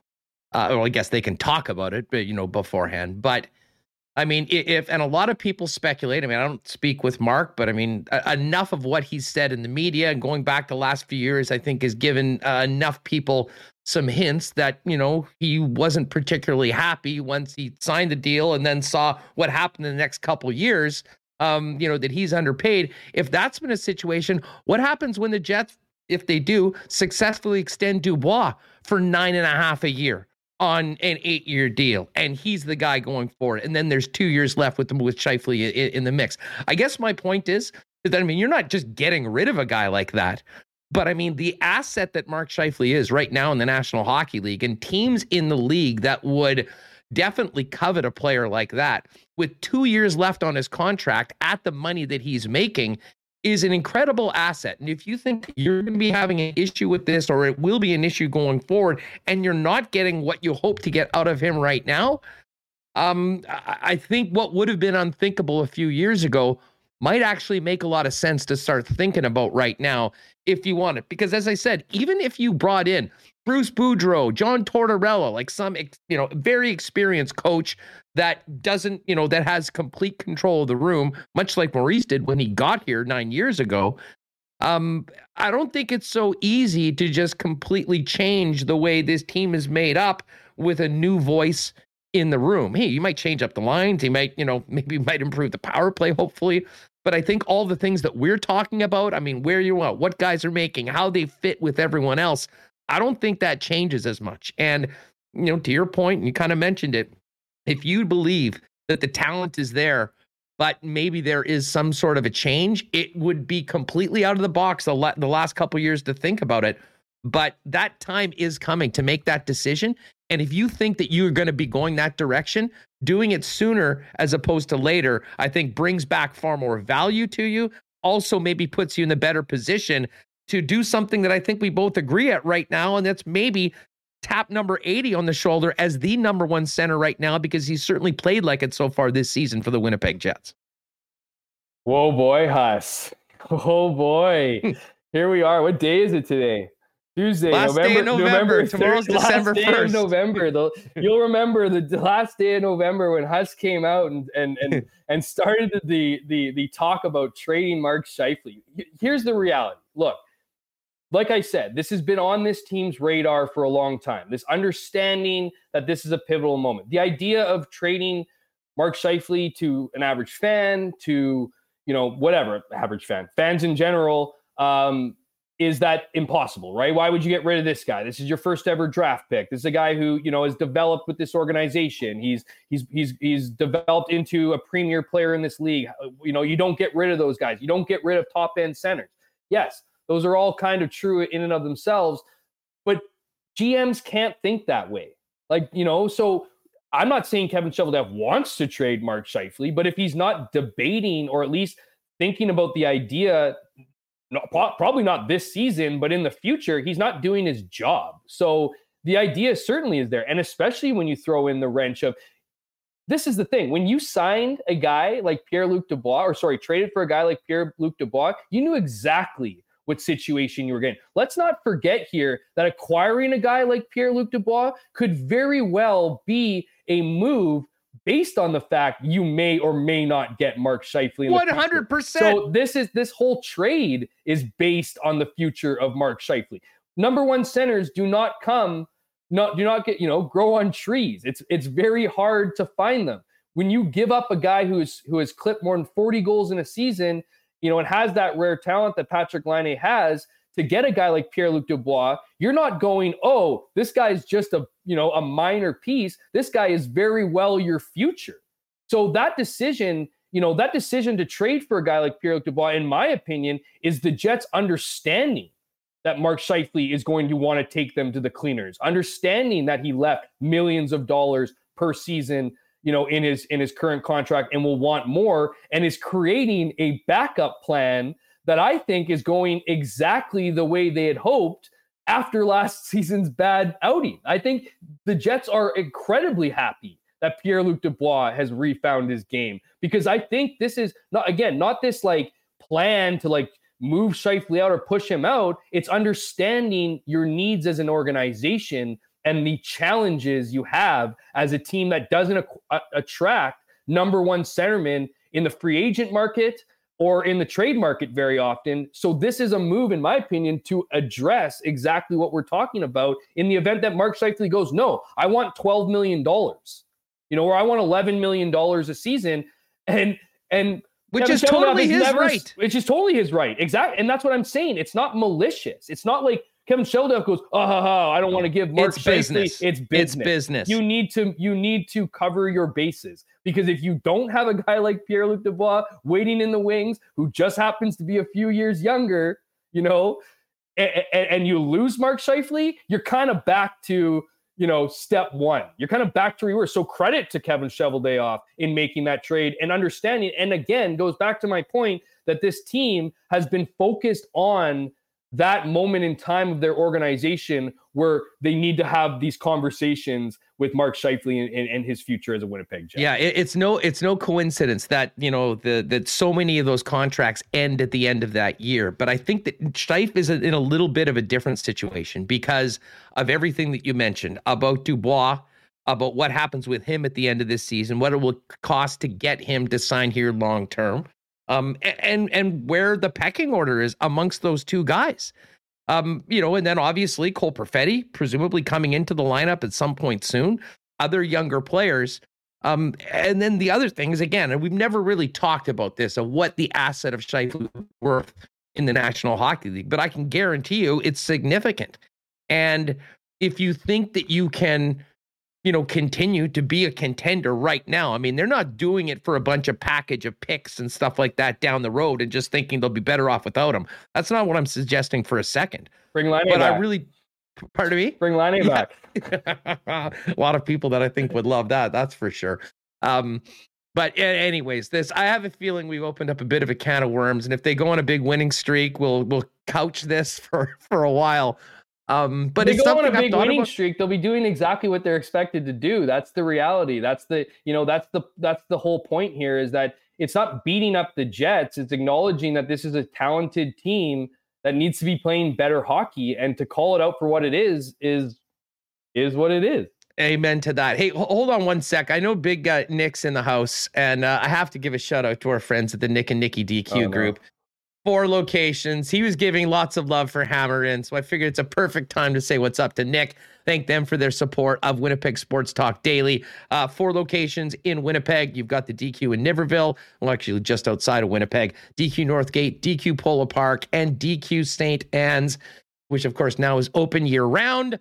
And you can also order from DQ St. Anne's on Skip the Dishes and Uber Eats. I'm fired up to get one of those steakhouse burgers in me, maybe a blizzard. And if you are having a gathering, even a Christmas party, why not go with the DQ ice cream cake at DQ Manitoba? Hit them up on Instagram. Nick and Nikki will get it ready for you to pick up at any one of the four locations. Of course, Boston Pizza.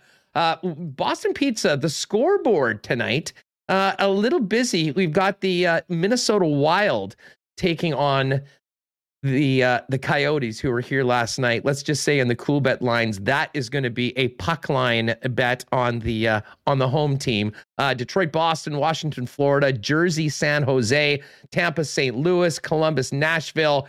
Carolina and Dallas, Anaheim, LA as well. Islanders and Philly postponed due to COVID. Of course, Boston Pizza is the spot to watch all the games. Enjoy those ice cold schooners, pizzas, Boston wings. And if you're staying home tonight, hit them up, hit your local uh, Boston Pizza up for delivery or find out who's closest to you at bostonpizza.com. And again, a big thanks to Princess Auto for their support. Man, it was so much fun following the Princess Auto teams, Mike McEwen's rink, along with Reid Carruthers and the guys, and of course, Jennifer Jones getting it done in Saskatoon.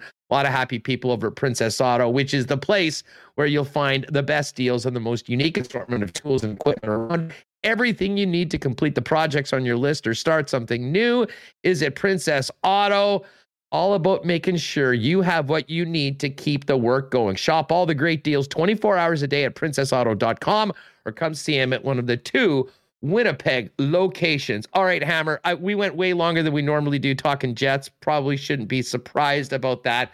Uh, but if you don't have to run, uh, can we just quickly pivot over the Bombers? Uh, we got Sure. Bombers Riders, uh, a much more pleasant topic for Winnipeg fans to talk about. I can't wait for Sunday. This is exactly the way I hoped it would go. And um, tell you what, I think the Bombers should be an incredibly confident team going into this game. Uh, what do you make of the matchup, and uh, how dangerous do you think the Riders might be are to the Bombers' dreams of running it back? How dangerous? I don't know. I think it's you always have that element, obviously, of the of the Prairie Showdown. I mean, first and foremost, awesome uh, final games, not just in the West but in the East as well. You know, Hamilton against Toronto. That's obviously a you know an interprovincial rivalry. You have the Prairie Showdown here between the the Bombers and Rough Riders. I think I'm I'm with you. I mean, I'm you know I'm certainly.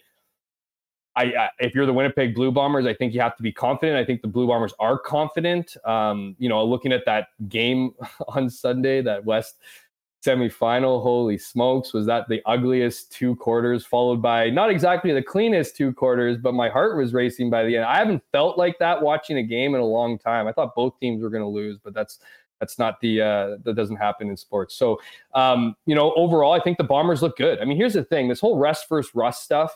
Um, I think it's a bunch of you know garbage. You know, we saw there's so much to look at uh, in the sense that you know everyone who's playing right now um, is injured. You know, one way or another is banged up. You know, obviously there's a you know variety of, of injuries and, and what you can play with, can't play with, and, and whatnot. But the Bombers needed this extra week off. You know, they needed it to you know to reset. They didn't go back home and, and party and do things. They got a couple days. They had a few days off.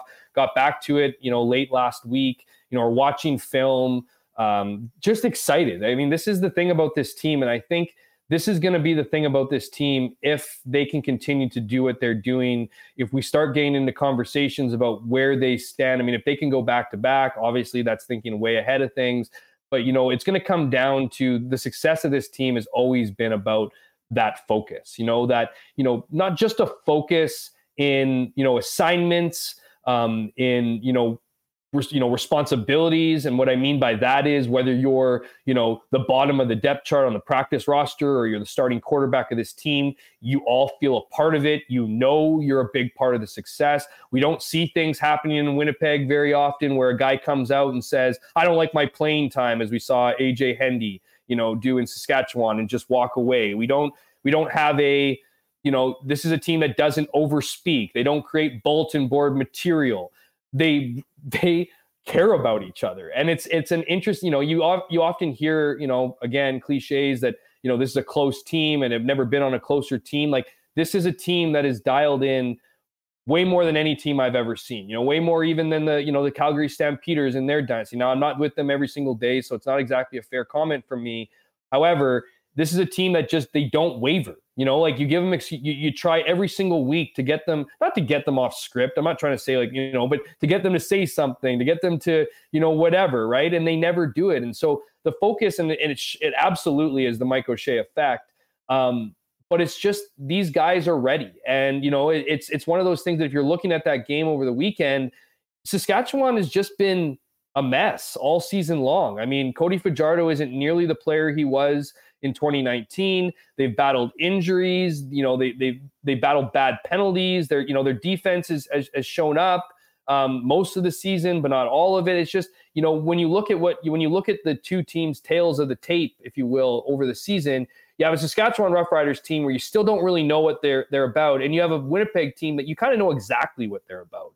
And so whether or not that translates on Sunday, you know, is obviously the big question. But again, I just if you're the Winnipeg Blue Bombers, you got to feel good about what you've done. You got to feel good about what you've achieved. But the most important part is they know that this is, you know, this means f all if they can't get it done here on Sunday. Hey, uh, it would have been probably a bigger story with the Stamps, but now that the Riders won, I'll have to ask you how many uh, Riders are going to mysteriously end up on the injury report because they don't have a shot? None of them.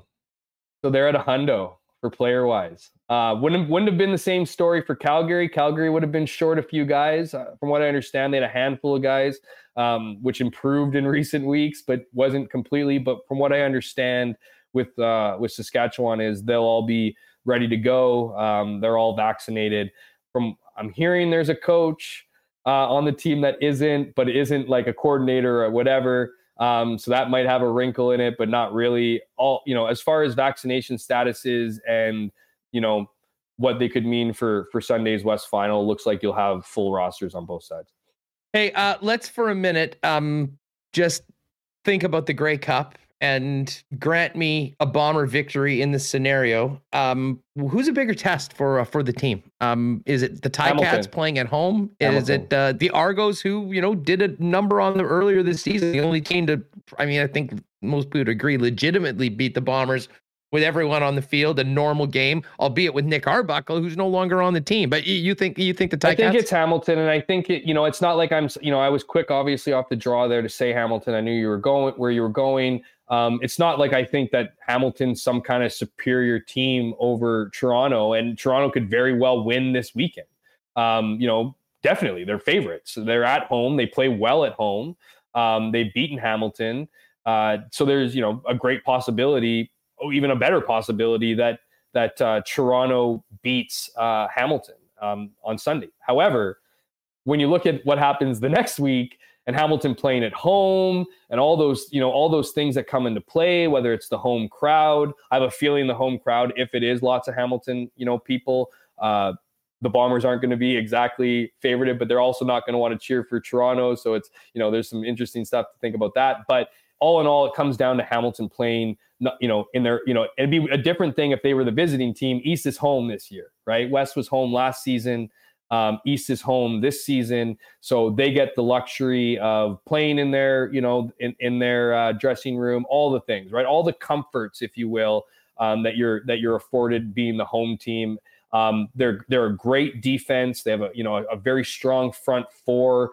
Um, you know, Jeremiah Masoli has looked, you know, good in, in recent weeks. I know there's a debate there with him and Dane Evans, but I thought he he kind of showed up. Brandon Banks finally looks like Brandon Banks you know he he struggled this year with with injuries and inconsistency because of it. So I think if you're you know just based on the question, you know I'm not saying Hamilton's necessarily the better team.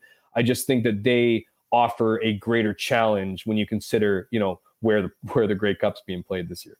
Uh, hearing anything on Harris? You think he goes on the weekend? Without actually knowing 100% sure, I am like 100% positive he plays. And it's not yeah. it's not it's not from it's not from intel, it's not from, you know, guys, you know, from sources telling me, "Oh yeah, he's going to be ready." It's just a, you know, a gamesmanship thing. I do think this is a concerning injury. You know, I do think it's, you know, he's needed the time. At one point, I thought it was maybe just what's the point in playing Andrew Harris? You know, for these last bit of games. Obviously, the last two games would have made no sense, but we haven't seen him on the practice field. He doesn't need to practice. I think it's important to get the other guys and Brady Oliveira and, and uh, Johnny Augustine, you know, reps in practice. So even if he was going, I don't think that would even be a big deal. He doesn't need it. You know, he's got that chemistry with with Collaros and certainly with the offensive line. I just I come back to the question is, or or you know, I think to myself, there's absolutely no way that Andrew Harris isn't going to play. Like I can't think of an injury that Andrew Harris would have. Well, I can, you know, he'd have to lose a leg or an arm or something um, that would stop him from playing. So I just that's kind of where I'm. That's hundred percent where my basis is going is just not believing that Andrew Harris won't be ready. I'm with you until until I hear from the lips of Mike O'Shea that Andrew Harris is ruled out. I'm assuming that 33 is going to be in the backfield for a playoff game. And uh, that being said, though, that, be, that being said, though, like you know, you often hear this stuff like, "Oh, this guy doesn't need to practice to play." Yeah, that's true if he played last week. You know what I mean? It's not true sure. if he hasn't played for weeks, like we've seen with Andrew Harris. So I do think we are going to get you know an indication here early in the week. If Andrew isn't isn't ready for practice early in the week on day one or day two, um, I think that that is concerning. I think it does. You know, my hundred percent um, probably goes down to about 99 98 but at the same time i just I, I, just go back to this thing where you know given how much time he's had from when he got injured in edmonton to now um, and just the stakes and everything that you know he'd be working forward to. I think you know this is going to be a situation where he plays. Hammer, a big fan favorite in the chat. This was an awesome, awesome segment. Uh, I appreciate you spending so much time with us. Normally, you don't go this long, but uh, both of us had a lot to discuss, and I think people have really enjoyed it. Uh, fill us in on what you got coming up in the free heading into the weekend. Got a, I got my CFL rundown column today where I just kind of go news and notes around the league and gossip and all that other stuff. And and uh, you know I look at the two at the two semifinal games. Uh, I got a bomber story coming out today. Now that they know um, now that they know that um, they're playing Saskatchewan Roughriders, what the scouting report is, and look back at you know some of the games they played this season, and then obviously just uh, a lot of Bombers coverage. Um, myself and Taylor Allen will be all over it um, this week and, and leading up to, to Sunday's game. Going to be really cool. Thanks so much for doing this, dude. Uh, we always love having you on Winnipeg Sports Talk. Always a pleasure, man. Thanks a lot for having me. And uh, shout out to the, the commenters, good and bad. Commenters were loving you today. At Jeff K. Hamilton from the Winnipeg Free Press with us on Winnipeg Sports Talk. Um, well, Sunday we were just talking about the game. Uh, I know for a fact there's few one thing that I can guarantee. I can't guarantee that Andrew Harris is going to be playing, I can guarantee you there will be plenty of Bomber fans enjoying the great taste of Canadian Club at the game. They'll be pouring that throughout IG Field as Canadian Club is the official whiskey of the Winnipeg Blue Bombers, along with Jim Beam, Northern Keep, Brugal Rum, all the great Beam Suntory products that are available at the stadium.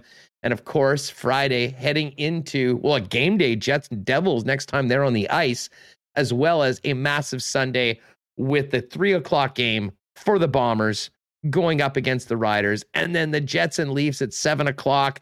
Blake Wheeler's 1000th game. We will be doing another special marble race. We'll get a hoodie out. We'll get an I Love Rye package out. Maybe something else from the Tickle Trunk going into such a big weekend. But of course, we thank Canadian Club for their support of us and, of course, the Winnipeg Blue Bombers. You can pick up Canadian Club at your local Manitoba Liquor Mart. All right, let's get Remis in here. We do want to hit the Coolbet lines before we finish up. Uh, Remo, I, I, was wondering how things would go today. I knew we'd get after it right off the top, and I knew Hammer would bring it. Uh, but that was a really fun conversation. Well, maybe fun isn't the right word because unfortunately, you know, sometimes these sort of struggles create some conversations no different than we've had before, but uh, hit a lot of topics there. And it certainly seemed like there was some great feedback for Hammer uh, in the chat today.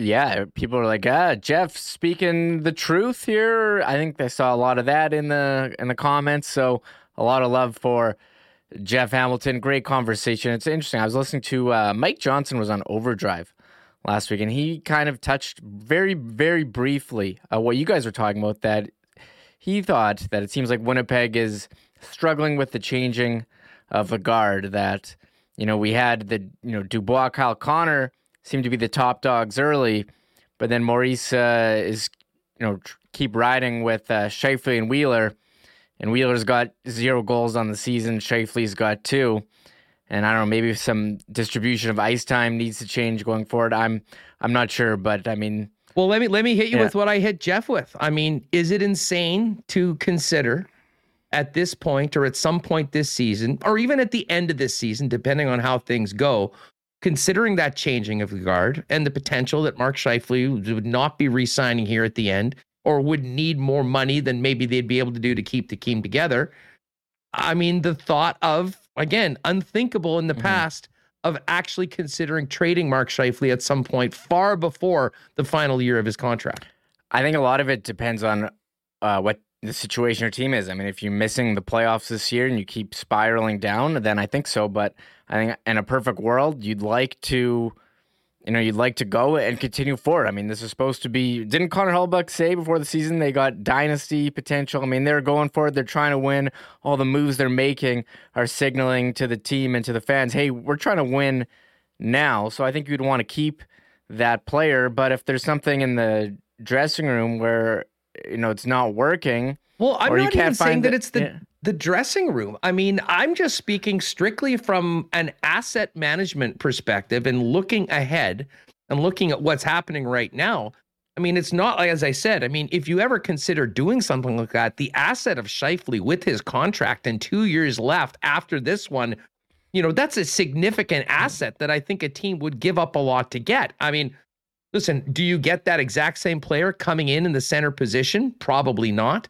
But I think it gives you a ton of flexibility going forward, especially at a time right now when, let's face it, we're looking at the Manitoba Moose and we're looking at all these young players playing the way that, you know, that they are right now. And, you know, I, as I said, I mean, I think that that sort of a thing, with, to Mike Johnson's point, I think he's exactly right. I think there is some struggles and um, a lot of people want to put that all on the head coach, but I think there really is more to it. And you know, as I said, if things don't get better, and listen, if Scheif goes out and starts scoring a hat trick every night and he's dominating and showing that he is the number one center on this team and plays like that, well, then you can couch that argument. But with where it is right now, um, and what we've seen so far this season, and the fact of how good Dubois has been and what it's going to cost for this team to sign him long term and what that might do to the hierarchy and the intricacies of how things all work.